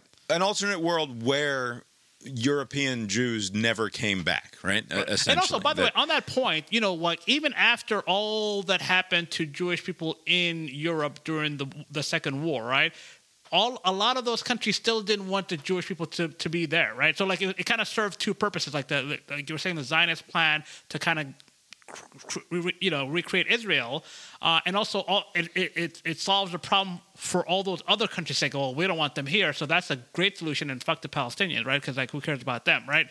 So like it kind of solved a problem for a lot of European countries and also America, who also had some uh, uh, issues with getting you know uh, more Jewish people to come uh, to to this country. So like you just kind of i would just say just start from where you are and and find solutions from here ground yourself here it's an academic exercise anything else like it's a pointless exercise start from here and go to some sort of solution that works everything else is just a waste of time Yeah, sure. Also, I think if you went back to 1948 and you could say, "How about New Mexico?" not that they would have, not that the they United were busy States. doing like nuclear yeah by the way alien if you stuff wouldn't- then. yeah in in new mexico uh, like wasn't that like shortly after all those tests that they ran like you're gonna put them there Yeah. I mean, do you want to be in the Middle Weird East? how or you you want to have that like one cool, you- state over you the wanna, others. You want to have cool X Men uh, children, you know, like weird mutants who have powers and stuff. I stuff. think, uh, you decide, Jews. New mexico is uh crummy like uh, one of one of the better states All right, uh, what are we looking North at here? North Carolina. Uh, wa- North Carolina, Jesus Christ! You know, nobody wants North That's Carolina. a nice state. The western part, especially. the point is, it's not a crazy change of scenery, right? I mean, it's desert. Right, but you, you know that that's beside Israel's a lot of ocean and sea. The only way your your strategy uh. would work is if you you you you you, you had everybody have a lobotomy. Like to forget the like just close your eyes and then the terrain is similar. Yeah, and if you can do that, enough just do that crazy to Americans. everybody. There are like asshole crazy Christian Americans who are like building the ark and stuff out in the middle of nowhere, right? They've, How's that we've going, got, by the way? I'm, We've got creationist museums and stuff. Like just rebuild the fucking third temple or whatever number temple we're on out there in the desert and tell them that it's just uh, uh, you know the magnetic poles of the earth flip every couple of thousand Right. years or something like that. It's basically What would it Israel if New you Israel? understand it from a certain point of view. Yes. I mean, the fucking Mormons think that they're like somehow like that Jesus walked on America at some point, right? People believe crazy They shit They don't here. think that, they believe Yeah. that. There's a different. difference. Don't belittle their beliefs. Anyway i just again with the nut picking but like I, I can't handle people talking about how israel shouldn't exist at all like the, like the, the it is you so just talked about that. it's so weird to me that people insist on this sort of indigenous like the, the, the, this fucking indigenous stuff is such a brain disease for people like and, and if you took any claims of indigenousness seriously and extended them uh, in any meaningful way you would have to remake the face of the entire Right. globe like and i don't i don't know what your what smart point it is you think you're making when you talk about decolonization do you know what decolonization would look like Right. in every neighborhood in, where you've ever been like what are you talking Right. about There was uh, somebody made this. I mean, they're kind of just poking fun, but like, uh, you know how there are some people that uh, this has died down. By the way, based on my and this is what I predicted. Remember, some years ago there was this land acknowledgement scheme, or like somebody before they started whatever the festivities, they would say, "Oh, by the way, we're on this yeah it still It happens happens, there's a podcast i listen to that still does land Oh, they? So there, somebody was poking fun. They're like, would like a future like pa- like one state Palestine, whatever solution that people uh, they're they're clamoring for, would they have to do like a land acknowledgement for Israel because they were you know they were there historically before. You may say that it's their Right. thing now. anyway let's briefly talk about uh, jim jordan and the Oh, republicans your boy. we didn't talk last week. We were on the cusp of a vote for speaker to replace Kevin McCarthy. I still I'm still keeping in my back pocket a sentence that I said on this show in January where I said something to the effect of this will be the shortest speakership in modern history. Uh, that was a prediction that I made on this show, and uh, that turned out to be correct. I, I, uh, but we'll I, have been meaning to look at like the shortest stint. So this was like I mean like what like nine months or whatever it was like that that that's the shortest.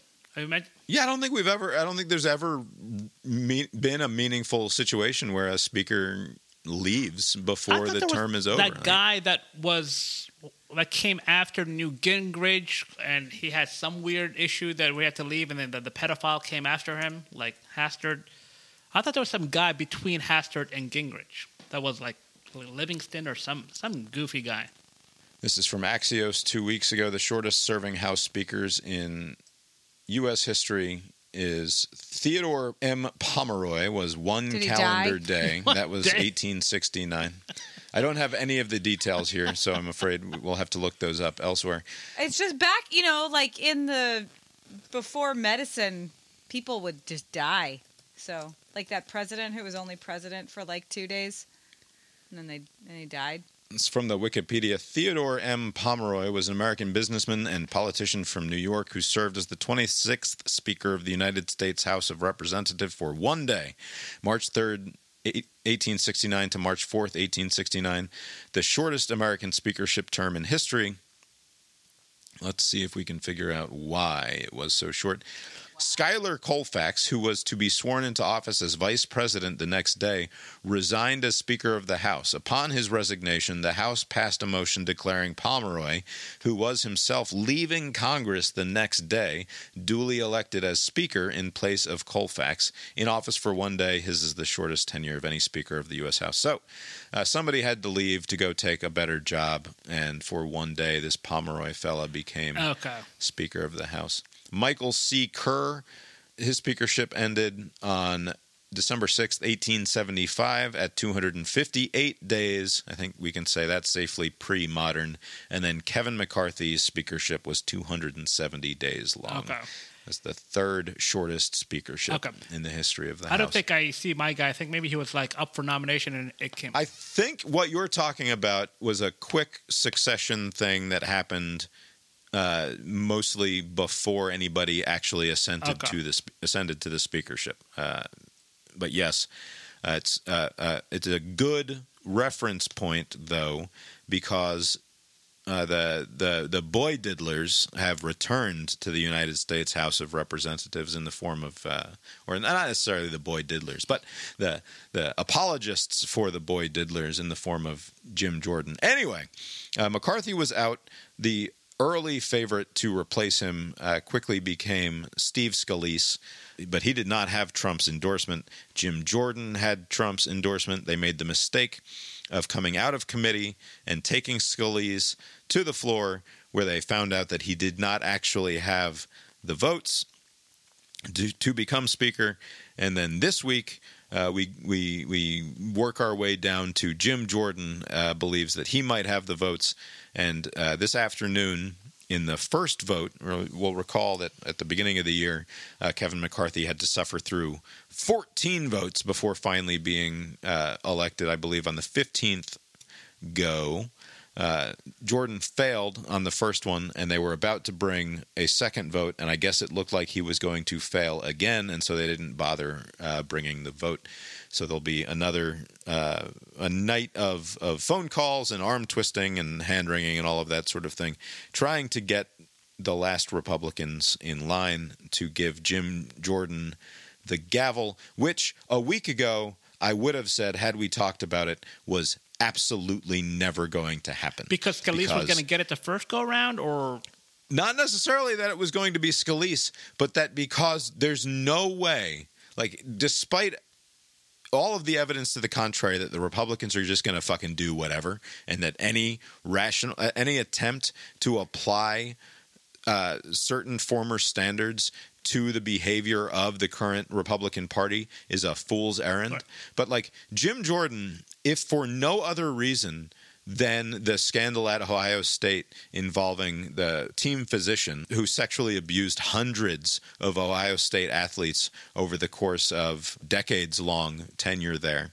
Jim Jordan was an assistant wrestling coach from 1987 to 1995, I believe, are the years that he was an assistant coach there at Ohio State. And by the accounts of upwards of a dozen of uh, former wrestlers there, he should have known and in fact did know that the the guy at Ohio State who was in charge of doing the physicals and doing the medical care for Ohio State athletes was abusing male athletes. Uh, and that if he and, and one way or another, either he should have known or or rather he did know and then failed to speak up about it utterly disqualifying right, Right. you'd think disqualifying from public office in general but you know uh, you have districts where it's like 80% republican Grab them by the pussy. You got you got uh, uh, you know people are just going to elect the republican anyway. That doesn't mean he necessarily needs to be ascended up into leadership uh, but that's what's happened. But even if he didn't know how can you put someone as the speaker of the house as the as the leader of your party in the, most the people's branch of congress uh, someone who is uh, so blind to the goings on around him that he didn't even realize uh, in the best case scenario right? Like the best case scenario is that well, I, actually, that's not fair because according to Jim Jordan, none of this shit even happened. Right? That the that an investigation that went down and the tens of millions of dollars that were paid out to former athletes by Ohio State, which never contested the allegations in the first. They didn't even put up a defense. They were like, "Yeah, we believe you," and here's a bunch of money. Jim Jordan comes back and says, "Ah, no, those guys are fucking liars, and uh, you can't believe anything that they say." That should be disqualifying, right? Uh, the fact that he's taking that position, that itself should be disqualifying. Or, in my head, the most favorable view of Jim Jordan is he was just blind to the fact that all of these people who were there in his care, under his uh, direction as an assistant coach on this team, uh, maybe he just didn't Right. know. Maybe he was just completely blind to it. That's the best argument for Jim Jordan. And that's the guy that you want to put in charge of your entire conference? I think you're out of your goddamn mind. And, and, and, uh, maybe that's why he's going with that. Uh, maybe he was so blind. He's maybe he thinks like I'm, I'll pretend that I, it didn't even happen instead of defending that I don't know what happened, but I didn't see it happen. Like you know, a more nuanced kind of position. So I don't know. It's, it's a weird argument, but you know, uh, the the But it's not the argument that he's taken. The argument that he's taken is all of these dudes are liars. The ones who said that the that the doctor abused them, they just have a financial Right, but he, interest. he must he must think that that's a more defensible lie than the other lie. Like, let's say if Right. he knew, or he could just lie and say I didn't know, and they're like, well, so it happened, but you should have known. Like that. I guess maybe he's trying to protect himself against that charge. I don't know. But in any event, the the twenty people who voted for someone other than Jordan, um, I can't imagine any of them. Uh, let that be a deciding factor, right? Like they don't care about that at all, right? They're not saying, um, I have qualms about what happened at Ohio State, right? Like their reasons for not voting for him uh, are, you know, there's different reasons for it, but that's not one of them. Uh, and Elise Stefanik had the balls to bring up his that's right. uh, she said the she she talked about how in the wrestling ring you want Jim Jordan on your side or something. Like I'll, I'll I'll drop the clip in here. Whether as Judiciary Chair, conservative leader, or representative for his constituents in West Central Ohio, whether on the wrestling mat or in the committee room, Jim Jordan is strategic, scrappy, tough, and principled. He is a mentor, a worker, and above all, he is a fighter. And the American people know, we know, that Jim Jordan is a winner on behalf of the American people. She had the fucking cojones to mention the wrestling stuff as if nobody knows. Like like uh, everyone is supposed to be ignorant of this Right. fact, or are they just proudly waving it in front of our fucking Right. faces? And I don't I don't know. But to the point of like, oh, it can't be Jim Jordan. The reason why he's up next is because you know after Kevin McCarthy, the obvious big names based on their their position in, in, in leadership are going to be Scalise, Jordan, Stefanik, right? So like you're thinking like if Scalise uh, gives it a go and it fails, I assume that Jordan would have even a worse ch- chance, right? Because he's a little more uh, abrasive than Scalise, right? Even if they believe in the same things, he's more abrasive. Yeah, and by the way, like uh, uh, uh, cuddly Steve Scalise, who uh, used to pal around with uh, white supremacists when he was a, a much lower level politician in, in New yeah, what Orleans. was that? right? That Like that thing he said, like he's David Duke without something.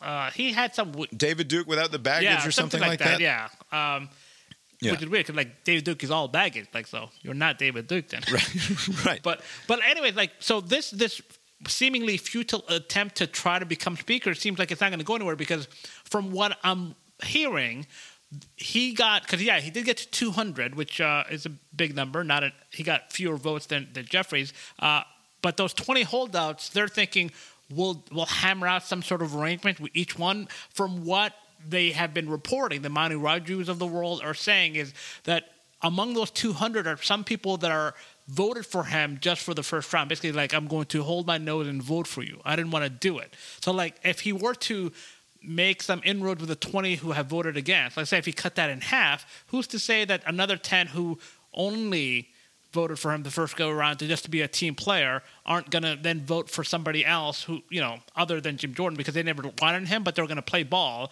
And if it's not going to amount to anything, I should just stand up for what I want, right? So, like, it seems like whatever the number is going to be tomorrow, it'll be around what it is today. And so once that fails, let's say this does go as I expected, which is going to fail. He's not going to be a speaker. Does Stefanik stick her neck out, or does she preserve it for like a future? You know, she's young; she can just not be party to this and just go with whatever that caretaker argument that I heard today, where the this, the the the the the dweeb with the with the bow tie can just be we'll, we'll entrust him with more power to be an actual acting speaker, uh, so that we can kind of get the work done for like 30 days, 60 days, or whatever, and then we can basically it's like a continuing resolution of the speakership. Right.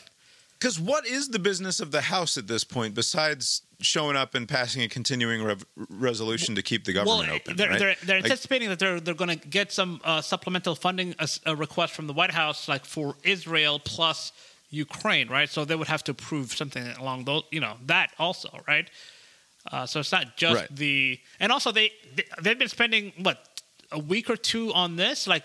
They're still that the government shut down a month from now. The thinking was they were going to use those forty plus days to iron out a new deal, but they don't even know who to deal with, right? And so it, it- the, the whole thing seems to be kind of a mess. But like I think like after uh, Jordan, if he were to fail, uh, then it doesn't make sense to add more people. I mean, it would be very absurd if McCarthy tried to nominate himself. Uh, after all of this mess, but like that's the only other name I can think of because I, I don't think Stefanik would want to I mean, unless she's an idiot, uh, to take part in this exercise because she also is going to be short of the vote, right? Why would they vote for her? I mean, the, the New York delegation all voted for other people, and so right. it doesn't make sense. Again, I joked about it either last week or two weeks ago, but like the only person who could easily become Speaker of the House right now is Donald Trump. I think he'd, Right. he'd succeed on the very first go. And uh, beyond that, like, I don't. I don't know what it's going to look like. It's crazy to me that there's not a Speaker, Speaker of the House. dweeb. That's going to be the move. Yeah. Uh, anything else in the news worth mentioning here? I could read you. Did you see what Tua said about Israel? Did you see what Tua Who was chiming in? Tagovailoa said into a microphone? Yeah, go ahead and read that. Okay. It's good. Okay. Tua. Should I I, should I just play the clip? No, I read it really well. I kind of want to also bring to the attention, like, I didn't really realize how bad things were in Israel. I just wanted to bring attention for those who didn't necessarily understand things that are going on, that it really is bad. If you don't understand, if you go on Google, you look, you search, and you read about what is going on in this world, this world needs prayer. I don't know what we've come to, but just my thoughts, my prayers are out there with those people in Israel. I know there's the Ukraine and Russia war still going on as well, and I just wanted to bring notice that although we have the freedom to do this here, play football, and be able to have this freedom to do these things, that to come back into reality and think that's where we all are in this world, I just wanted to bring that to the attention. Hopefully, we can all come together and pray for the kids, the children, the wives, the women, the men that are putting themselves out there every day for those unfortunate events that are happening right now. That is the that is the sound of a 25 year old man finding out that there are other places in the world. Today I that learned. there. Today I found out that there are whole other countries where bad shit happens. You know, uh, you have ChatGPT right there, Tua. Just say, or even just plug in your words and say, make me sound a little smarter than this. Don't say Or anything. that. Yeah, a You lot of Say options on the table. You're a football Uh, player. I know it's rich of me, uh, podcast, blog, etc., etc. you can just say nothing, right? You can you can always just say nothing. That is always an option. It's always on the table. You don't have to say. So it seems like a lot of people have uh, bought into the the school of thought that like as a, a, a, someone of some renown, like whether in sports or movies or whatever, that you have a quote unquote platform and you would be irresponsible if you didn't weigh in on current But affairs. Tua isn't one of those people Right. So- generally. so yeah. That's why this is so Uh, something. Do you think that he's not? Because I'll bet you. What's the over under on his number of Instagram followers? It's gotta I be would the set millions, the right? over No, no, no, no, at. no. This It's was got to be like one and a half conference. million, right? This- like that's no, I'm yeah, but he's not like one of those players or w- celebrities Yeah. that always has a take. Like he's, I, th- I've never heard of him having anything to say about anything. yeah, yeah did he have like a podcast? the point is that they all Tua's have these fucking platforms, though. What's that? What? Sorry, is under. It's 1.1 million so, yeah, is so the number mil- on yeah. Instagram. So yeah, so but m- m- maybe he didn't subscribe to that school of thought, but like whom- whomever his handlers are, like, oh, people will want to hear from you, Tua. All, all these other people are weighing in. I don't think that Aaron Rodgers, Right. sure, like other other people. We don't need to hear from Right, Aaron but he's done Rodgers it either. before. No, Sorry. no, no, I don't. But he's a guy who has things to say a lot of the time. Where like Tua hasn't said anything has- since he stabbed me in the heart. Has has uh, your favorite quarterback uh, Tebow said anything? Like, is he just see? I mean, I if, don't if, I if he's don't showing restraint, That's the thing. other people should. Tebow says, "Look, you get me to Palestine with some medical shears and a Bible, and we're we're gonna do some good work down there." Don't make fun of There, him. there's not any. Uh, unfortunately for him, not enough. Uh, there, there's no uh, kids to snip, you know, because they're all snipped up over there on both ends. So yeah, don't don't don't bring him. Well, he'd into, be happy to- he'd be up? happy to Don't do help. that. You've been listening to Cast Iron Brains, a podcast with Bob and Abe. Find the show on Facebook or Twitter. Uh, said it again by accident. Don't do that. Uh, we are still there, though. Brainiron.com, castironbrains.com for a show note. The opening and closing themes of the show were composed by Mark Gillig. Tetramermusic.com, T E T R A M E R music.com. Mark's been trying to get me to play chess against him this week. He texted me he wants a, a rematch. Apparently, I played him once in chess before. I don't remember this Probably when he visited. because I'm a bad friend. It wasn't when he visited. It was apparently uh, when we went to New York City yeah. one time and we played chess at a bar, and I whipped his ass. And my only opponent for the last few years has been my son. So I feel incredibly out of practice, and I've probably gotten He's been worse practicing. at chess. So I'm, I'm a little bit nervous He's about been playing. practicing with an app, Andy. Don't let him lie are to you, Are you. playing I- uh, possum? oh, how does this work again? I'm not playing possum at all. I, I sincerely don't know. He's a smart guy, and if he's been training himself up as well, I you know he could be in some trouble here. I bet that a thing that would make me really angry would be watching you and Mark Andy Gillig play chess. well, the way to do it, I bet I would. I bet I would throw up or explode I at haven't, how uh, long it took. I I haven't set this up yet, but like I I'm I'm no longer like I spend enough time fucking dicking around with my phone based on the notifications that come in that. Like I used to play Words with Friends or Scrabble on that the was fun. on we the could phone. do that again. But like, you'd get a notification and it'd be like, okay, now you play your turn. It wasn't usually like you sat there and just played a Words with Friends game for 20 minutes with your buddy across town or across the state or across it the country. can be that. No, I know that's what I'm saying. It can be that, but usually it Not would, when you play. it would be like, okay, I'm going to make my turn, and then maybe he'll make a turn today, or maybe not, and then maybe there'll be a furious back and forth of like five or six turns, and then we have a break or whatever. Uh, the way to do it is to pick a night, uh, a couple nights a month maybe, and say, look, from nine o'clock to ten thirty. That's the chess match time. We'll get on That's the Zoom what everybody or the during Meet. COVID. Right. And we'll play on the internet and then we'll have a chat, but it has to be like a, a time constrained thing. I'm not going to be in a scenario where I'm like back and forthing all day, uh, making moves on the yeah, chessboard. you need, you, just- need, you need to have some no- structure. Yeah.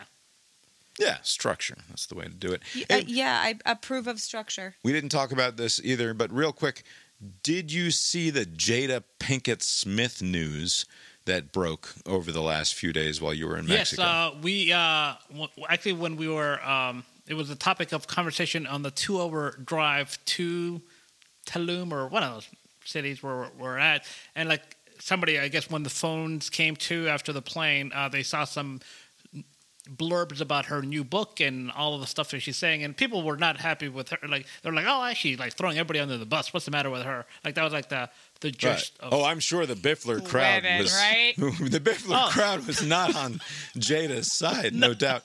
Uh, but so Fucking this was women again. I'm not that anybody women. needs the recap, but this was one of the most purely joyful and hilarious things to ever happen. Was when Will Smith stood up and punched Chris Rock in No, the it face. wasn't. Wasn't that like holy shit? It what just happened? horrible. Is this a bit? And then it wasn't.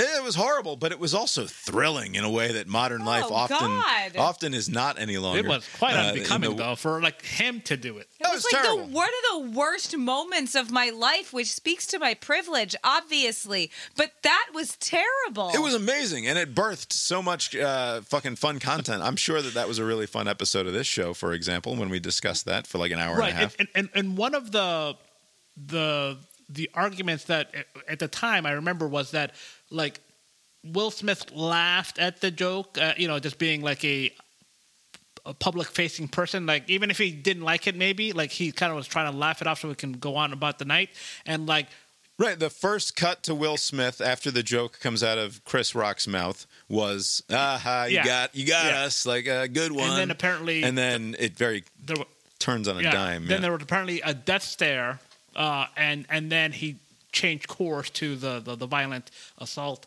Uh, and and now the story is that they she wasn't for that, and uh, um, they were never actually married during the time that this uh, Oscar slap happened. Like it was like what? What was all? But it's weirder than that, Abe. It's it's way weirder than the fact that they were separated by the time that the slap happened, because their public performance of couplehood uh, uh, and, and the troubles in their relationship go back many years, right? Like almost a, like a, a half decade or more of him going on her talk show and like suffering through this conversation about her sleeping with other dudes while they're married, right? Like the point of the whole conversation is we are a married couple, and I had to come to terms with the fact that my wife was getting various degrees of handsy and whatever.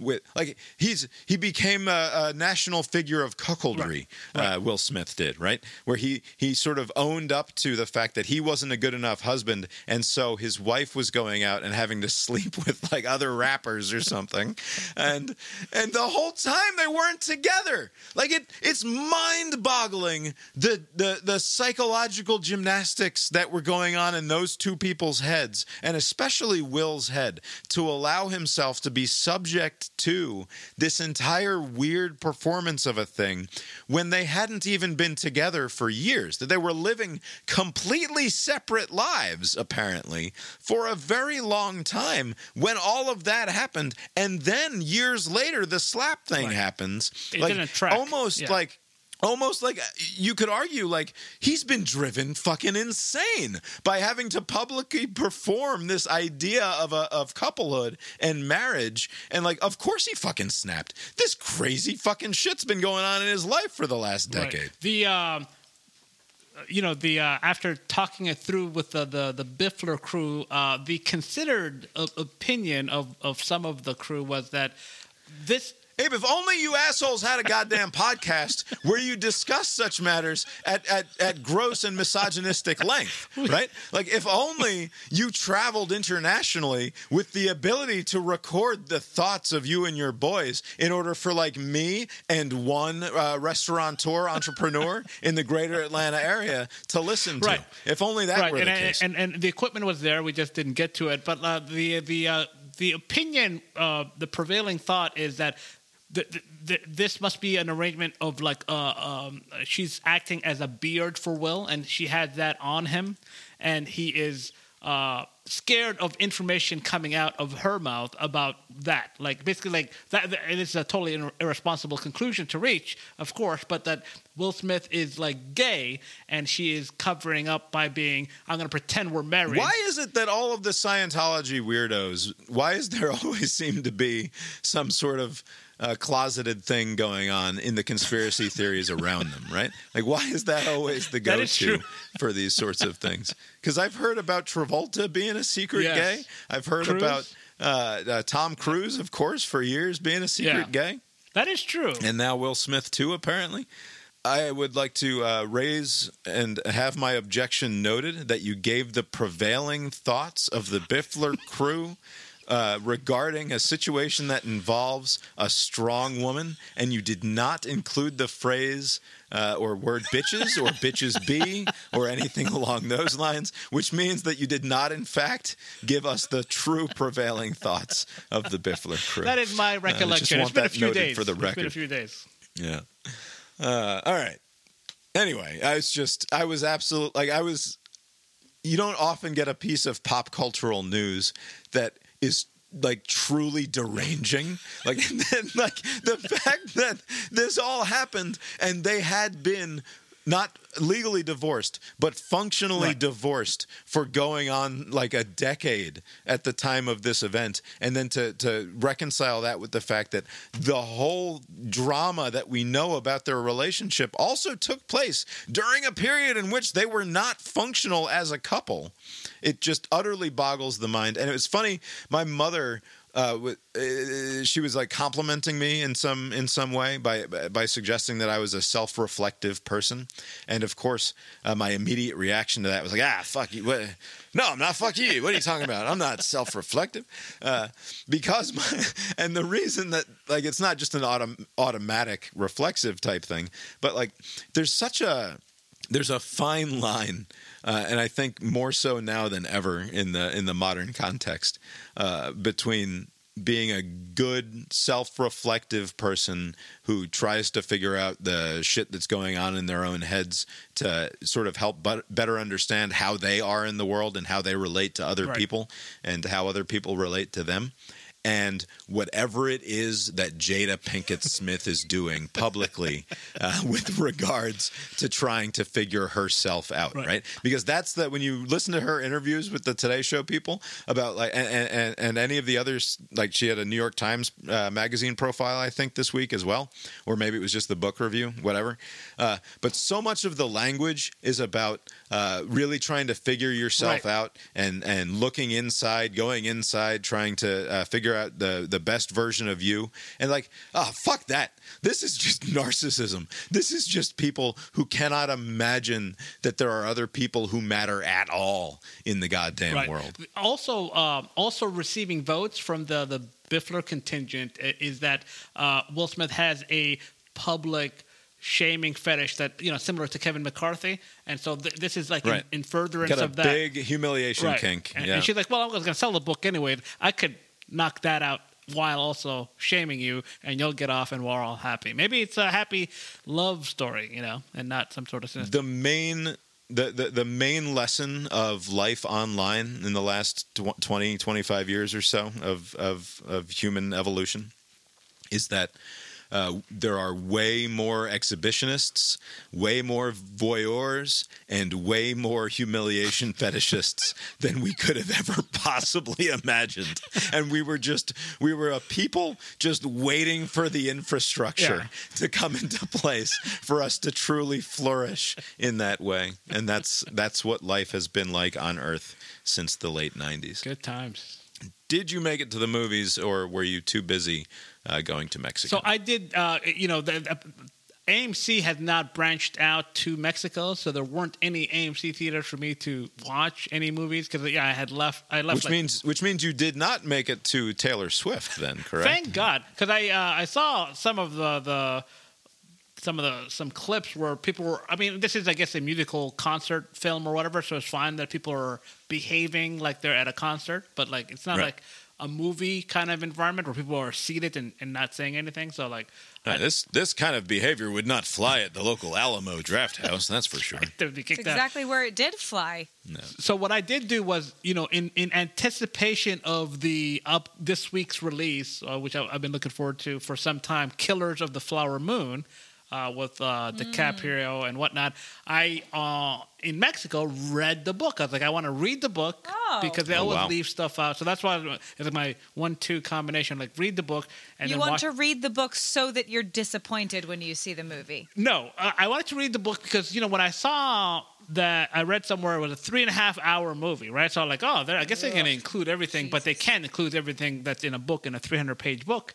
And so I wanted to read the book to get the full picture and then see what choices Scorsese made to say that's not important because there are a couple of like side kind of things where like it didn't really apply to the whole story. So there, you can kind of tell what they're going to cut out. But I, I'm interested to see how they present the story because in the book, holy shit, like the people that are were behind the killings are like just just pure evil. Like you know, like, most people are like, if you're robbing somebody, like, hey, here's this gun, perhaps that money, you know, and then the transaction is over, right? Um, But it's a western, right? I mean, it said like in as 1920s polite as polite as Mexican cops, right? Here's Yeah. here's our gun, perhaps the money. but it's very transactional and quick. But in this case, so uh, just really quick, uh, the Native Americans, like the Osage tribe, they were told to like fuck off where they were happy and living, and they said, "Fuck off! You can live in this one shitty part of Oklahoma. Uh, nobody wants this Oh, garbage that sounds part familiar. of Oklahoma." It's Uh, not nearly as nice as New Mexico.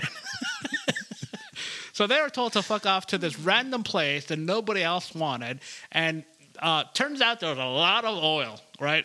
And so they Right. Uh, secured for themselves the. Is this actually about the Middle East? I know that is true. Maybe it is. so so what what they did they they they were concerned about you know oh, once the the white man figures this out they're gonna kick us out of this land right because it's a very fruitful land. So before word got out how much oil there was, This sounds like this sounds like an academic uh, or dramatic treatment of the uh, turnabout of the f- famous phrase "Indian giver." Is the, Oh, the Indians were Perhaps. were worried. But to, concern for that, although that's like in reverse, it's always like blaming the uh, you know the other for what you did. So to get ahead of the likely scenario where they would come and take, like, hey, oh shit, nice shoes, you know, give me that, right?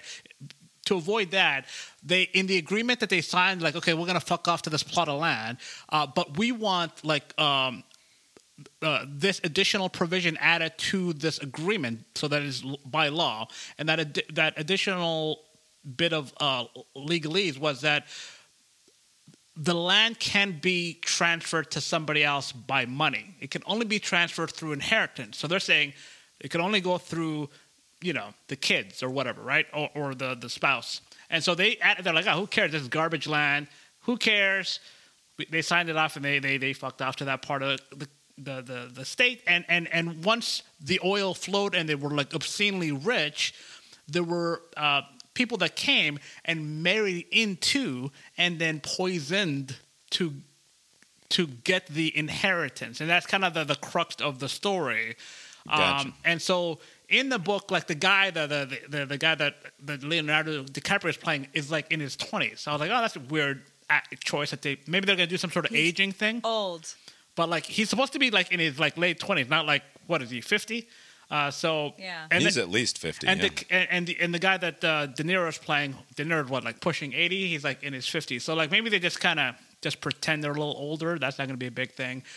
Uh, Yeah. But it'll be interesting to see how it works. But uh, I think you know the the reading. I, I want to see i- i- if it does. I mean, obviously I know the story. I just want to see how he does it because that that would be interesting in a, in a. was it a own. good book? Would you would you say go read great, the I book? mean, uh, great. It's pushing. I mean, there are a lot of people. There's a lot of hardship in the books, but like it was like more involved, like because they uh, this was basically the the the the agency that be, that turned out to be the FBI. This was like their first big case that they got right, and so like Jade Hoover kind of plays a role, and the guy that uh, uh, Jesse Plemons is going to play uh, in the movie was like this cowboy guy who like figured it out. Like he was kind of like he's, he's the guy that kind of sus figures it out because they did a very good job of poisoning. They would like take their insulin shots. I mean, I'll take I'll take your word for it, but Jesse Plemons does not have the face of anyone who's ever figured anything out. he's, he's just got one of those faces that's a guy where everything is new to him every time he hears it. he did. that Yeah, you're right. He did have that bef- befuddled look. But this, uh, the movie had been getting rave reviews, so maybe you know he did a good job in it. But like, it should be it should be a good good good watch.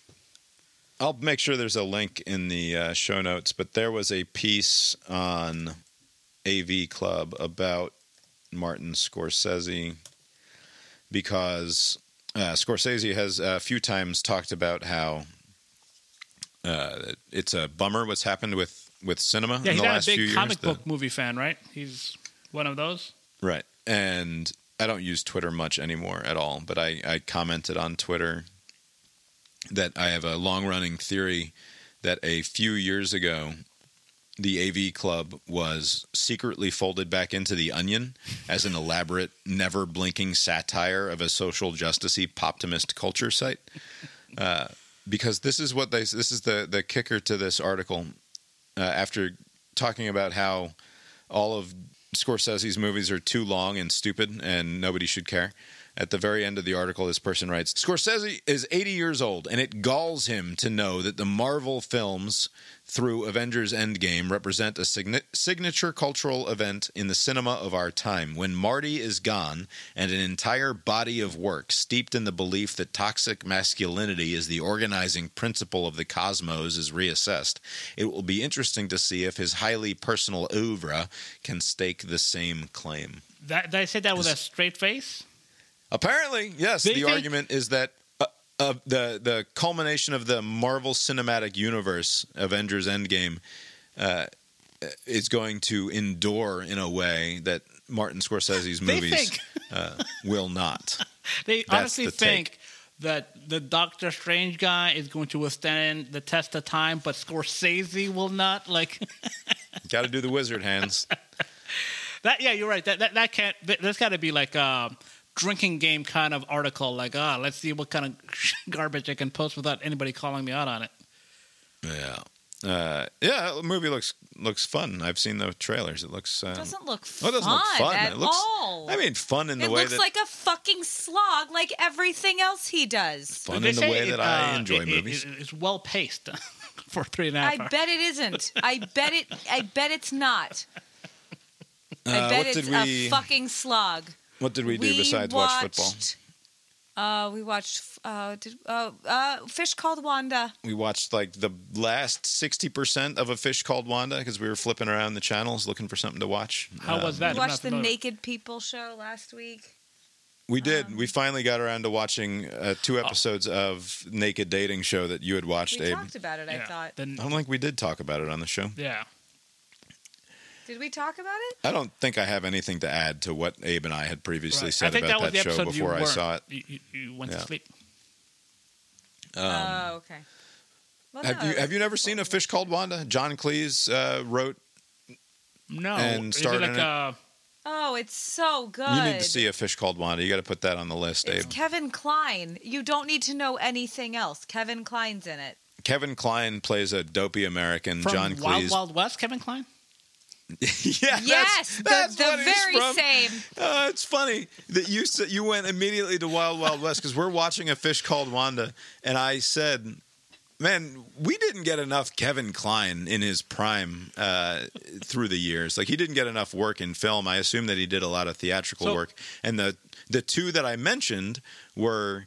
In and Out were was great, and Dave was great, and that was the And end he of. was in that drama too. And also, that I never uh, saw. Back to the Future. Was, the, was that him or was that another guy? he was not. Oh. he was not in that movie. Not in him. It's, Nope. also, he was back in to the Sophie's Future. Choice. Sophie's Choice is a big. Fi- Oh, the. Big Chill. Sure. The point though is that I didn't immediately go to Wild Wild West. Yeah, I, I. That's something. It- that is uh, quite a reference. to be fair, the way that my associations work, we talked about Will Smith and he was in that, and you know, Yeah. That's that's that's the math. Do you know how much restraint I'm currently deploying to not start the beginning of that rap from that movie? Do you know? You don't need to do that. do you know what it's taking You can start rapping for me to not do into that? a microphone. There's a microphone right there. Not- Just start going. not gonna do Spit it. Okay. a Fish Called Wanda, John Cleese, Kevin Kline, Jamie Lee Curtis, uh, a couple of other uh, uh, Monty Python Oh, uh, regulars I, I are see in the here, movie also. So good. Okay, I'll give it a watch. One of the funniest movies I've ever seen, uh, and we didn't even get to watch the whole thing, but uh, great movie. Uh, also, uh, and this is this is just rude unnecessarily. Jamie Lee Curtis is one of these actresses and or actors that Uh-oh.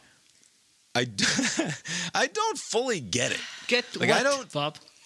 Any of it. Like any like she doesn't she's not particularly great. She was a Like, she's scream queen, fine. wasn't she? She wasn't she good in that movie where oh my god, I'm being chased by the hockey guy. That's what I mean though. Like she's sort of a B movie type of actress who's fine. Like she she's good in uh is right. I mean, other so she did that, and then she did the True Lies movie. That's in True Lies, yeah, but she's a very like uh, I don't know. Her career surprises me. That's all I'm gonna. I, I will just leave it at that. Were you rooting against her for that Oscar that she won for everything, everywhere, all at once? I mean, whatever. Uh, it's fine. Jamie Lee Curtis is fine. I forget that I brought it up. Why am I What else defending did we her so much? We just watched football. Wait, what did we do on Friday? This is the same thing you always do. Uh, oh, some besmirchment of a middle-aged white lady who might be slightly frumpier than most people. Abe comes storming to her defense. Did we watch football or baseball on Friday? What the fuck did we do on Friday? I don't know what we did on Friday. put We, didn't do much on. because you had to you had to work on Saturday. I did. Uh, you played. You played video games all night. Yes, yeah, I stayed right. up late playing video games. Lori went to bed. I I uh, had to work. I uh, use the uh, you know on YouTube TV they have the just watch the key plays. So I was like, I'll, I'll maybe Yeah. watch the full Georgia game later, but I just wanted to see the the big highlights. And boy, Sucked. Uh, that first drive, I was like, what the fuck? Like there, it's like Vanderbilt just scored with such ease. I was like, wow, that was Yeah. too easy. And then like Carson Beck threw like one of the worst like picks. Well, almost pick six. Like he tackled them before he got out, but like he just kind of stared down and just threw it right to the That guy. was the, the Abe. That was a bad pick. That was the second worst pick of the weekend because Jalen Hurts threw an interception that cost me my goddamn parlay at the end of the game the other day, and it was just brutal. And this is to Like, the he just- Browns, he's- right? Without the massage rapist, right? It's, a- it's a very weird weekend. Not the Browns. No, they were no. the they Browns were playing, played the um, 49ers. 49ers, sorry. I had a three leg parlay on the NFL early games. Uh, Miami Dolphins, San Francisco 49ers, and the Minnesota Vikings. The 49ers lost on a on a field goal at the end of the goddamn game. Completely unacceptable. And then my other parlay of the day was uh, this is seven legs, all right? And this was all not against the spread. This was just money line stuff, all right? I took the Jags over the Colts, check. Took the Bengals over the Seahawks, check. Took the Raiders over the Patriots, check. Took the Lions over the Bucks, check. Took the Rams over the Cardinals, check. And we get to Jalen Hurts and the goddamn Eagles against the New York Jets. What should have been the easiest win of the day Right. out of all of the games that I just went through and listed. And Jalen Hurts, with his team up by two in the last four minutes of the game or something, throws one of the worst picks I've ever seen. He there, there's obvious this guy is completely covered. He's thrown off of his back foot, and it just goes directly to the fucking Jet guy who runs it back, and they score a touchdown on the very next play, and they lost to the fucking Jets. The next one was the Bills and the Giants, and uh, I, I took the Bills over the Giants. And that ultimately is what ended up happening as well, though the Giants put up The Giants put up a hell of a game. I assume you didn't see the Sunday night game, No. Abe, but this Giants team with Tyrod Taylor as their quarterback because Daniel Jones is hurt. Tyrod Taylor didn't even know he still played football, if we're being completely honest. Uh, actually, did okay. Uh, for the Giants, and the Giants defense showed up for the first time, and uh, the Giants had every opportunity to win that game. And the only reason that they didn't is because the referees refused to call back to back pass interferences at the very end. So they gave them an untimed down after an obvious pass interference, and then there's an even more obvious pass interference on the untimed down, and they refused to throw the fucking laundry on the field, which is very frustrating. You know what else happened? Brock Bowers sprained his ankle Yes. and had surgery today. So he's can't he can't So win a Heisman What is anymore. the current time frame? Like about six weeks. He may come back. They won't. The, They won't Okay. say. It could be anywhere from three to six weeks. The Like, reason don't that they won't say is because this is not a decision that's made at the collegiate level anymore. This is a decision that's made by the Brock Bowers team moving forward, right? Like the only reason that this surgery even happens is because this is the best way to secure wrong. his You're wrong. future. You're wrong. You're wrong. He's wrong. Um, I disagree. okay, so I'm here's the wrong. thing with it's a, a high different ankle sprain. interpretation. A high ankle sprain is going to heal on its own. Okay. You do nothing. It's just it's time. going to be You fine. just need to let time. he pass. has nothing to prove to the NFL at this point. Like he was always going to do fine at the draft But- next year. He would definitely be fine by the combine next year. The only reason to do this surgery is to be able to play again in college. right. That's the, You o- the only reason this, to this do season, right? Because he's g- gone after this, I assume, right? He's not going to come it. back. Pro- I mean, that's a good. So- a There's good no way that Brock Bowers comes back to play football at the University Yeah, of that Georgia. would be that would be stupid. He shouldn't do right. that. So to But like, to to, What? to Bob's point, like, are you say, are you uh, saying that because of what happened with JT Daniels, where whatever the medical staff for Georgia said, he had his own apparatus, and then they made decisions separate from that, right? So he got cleared. Yes, this is a this is a feature of college football now. That the, the these decisions are not being made by the schools and the schools' medical personnel. These are decisions that are made by player agents and Yeah, by by but- player representatives and by outside physicians. And I, maybe it's better ultimately. I don't know uh, necessarily uh, that it's not better for the kids and for their uh, long-term prospects, but it is a, a significant change in the way that these sorts of decisions everything are made. I've read indicates that you don't do this surgery unless you want to play sooner rather than later. Uh, Like uh, he'll he'll fine either way, Uh, but you do the surgery so that you can get back sooner. Is uh is do you think there's any chance that part of the reason why they're withholding a timetable is to see if the Carson Beck without the safety blanket of Brock Bowers team loses like enough games I to be out of the they 14 literally playoffs? don't know. And then at that point, like, well, Like I'm out the- anyways. the- The article that Seth Emerson wrote, he said that this was what this was the surgery Tua had in 2019 or something, and was out three weeks and oh, was oh, okay, fine. okay. Like it was when he hurt his other ankle. Like his first ankle was hurt. This is when he hurt his other ankle. He was back in three weeks. It's also the surgery he had that players take six weeks to recover Gotcha. from. They just don't. You can't know. Like Okay. Sure, you can't know. And so who knows? that's why there's no timetable because they don't have one. Right. It's three to six weeks, which is either the this season or not, Right. depending on how the rest of the Because season yeah, six goes. weeks would be right around SEC title game, exactly. and, and if you Yeah. came back for that, and then the playoff run. But yeah, that it'll be interesting to see what they settle on because uh, I just feel really bad for him. oh, he's fine. The- it just, I know he's fine, but he's gonna. We're gonna lose a game, and he's gonna feel like it's his fault. It's just, I, and I wanted him to go get nominated for a Heisman, and now he's definitely not Yeah. gonna do that. Well, he was never going to win it anyway, so it doesn't So? I matter. think he'd been Go to nominated. New York, hang out. Um, Dogs didn't look great as you as you suggested there against Vanderbilt. Weirdly, it, that- it was a game that also never felt in doubt in any meaningful way, even though the game was close and sort of ugly. Like I never worried that the that Georgia was actually going to lose the game. It didn't even really occur to me that Georgia was going to lose the game watching it.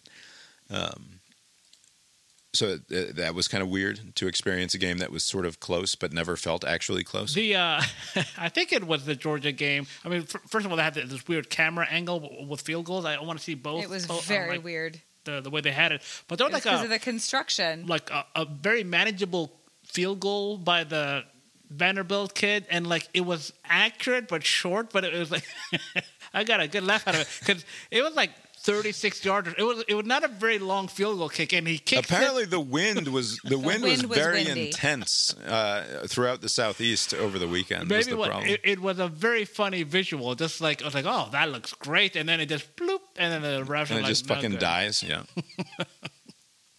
I, it feels like Georgia has two different teams. It's like sometimes it's like let's not play. Yeah, who's going to show up? Who's going to show up against Florida? Is it going to be the team that whipped it's, Kentucky? It's per drive. It's not even per game. Right. It's Yeah. like in a drive. The good news is I don't trust the Florida coaching staff to come up with the sort of game plan that even fucking hateful Hugh Freeze was able to come up with. Like I, I don't think that the those goobers down there really know what they're doing. So I'm not too concerned about Florida. Uh, this is a schedule though that again that Ole Miss game. Like I could totally see Georgia getting into a very weird Right. game with Ole Miss, where like 115 points are scored or something crazy like that. I'm not looking. Yeah, forward to Georgia's that one. pass defense is very weird. They're just like letting a lot of people just go. Yeah. Anyway, uh, we've talked long enough tonight, I'm sure. Abe, have you got anything else for us tonight? Nope. Well, I guess that's all we've got for tonight then, and we'll talk to you next time. Later. Google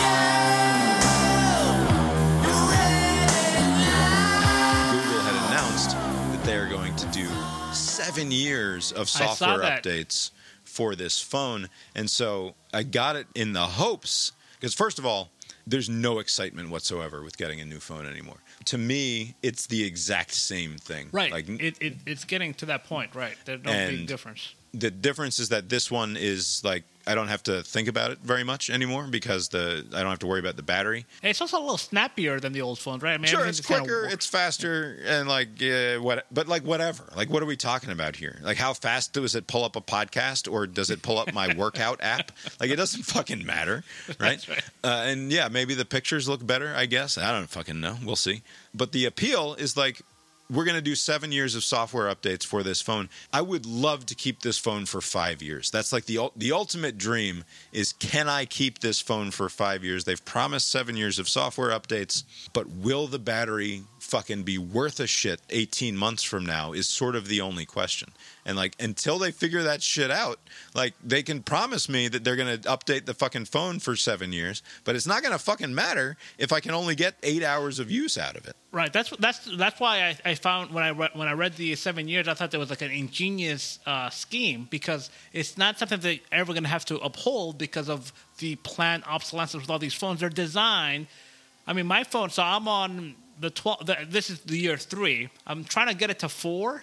I like four would be a good number, but I don't. I, I won't make it to four. Uh, This phone is kind of like the battery issue is becoming. It's not an issue, but I, I can see in the early months of 24, it's going to be a pain in the ass, right? Right. So like, there was no way this phone was going to make it seven years, even if they offered seven See, years. for me, of- if I'm you with an old iPhone, I would be excited to switch this year because they finally go to USB C, and that like that's enough for me. Oh, like, go but ahead, then you know you're thinking, oh, that's enough because you have a lot of USB C stuff. I have a lot of Lightning, what garbage Apple stuff. So like I have to get rid of those things to get.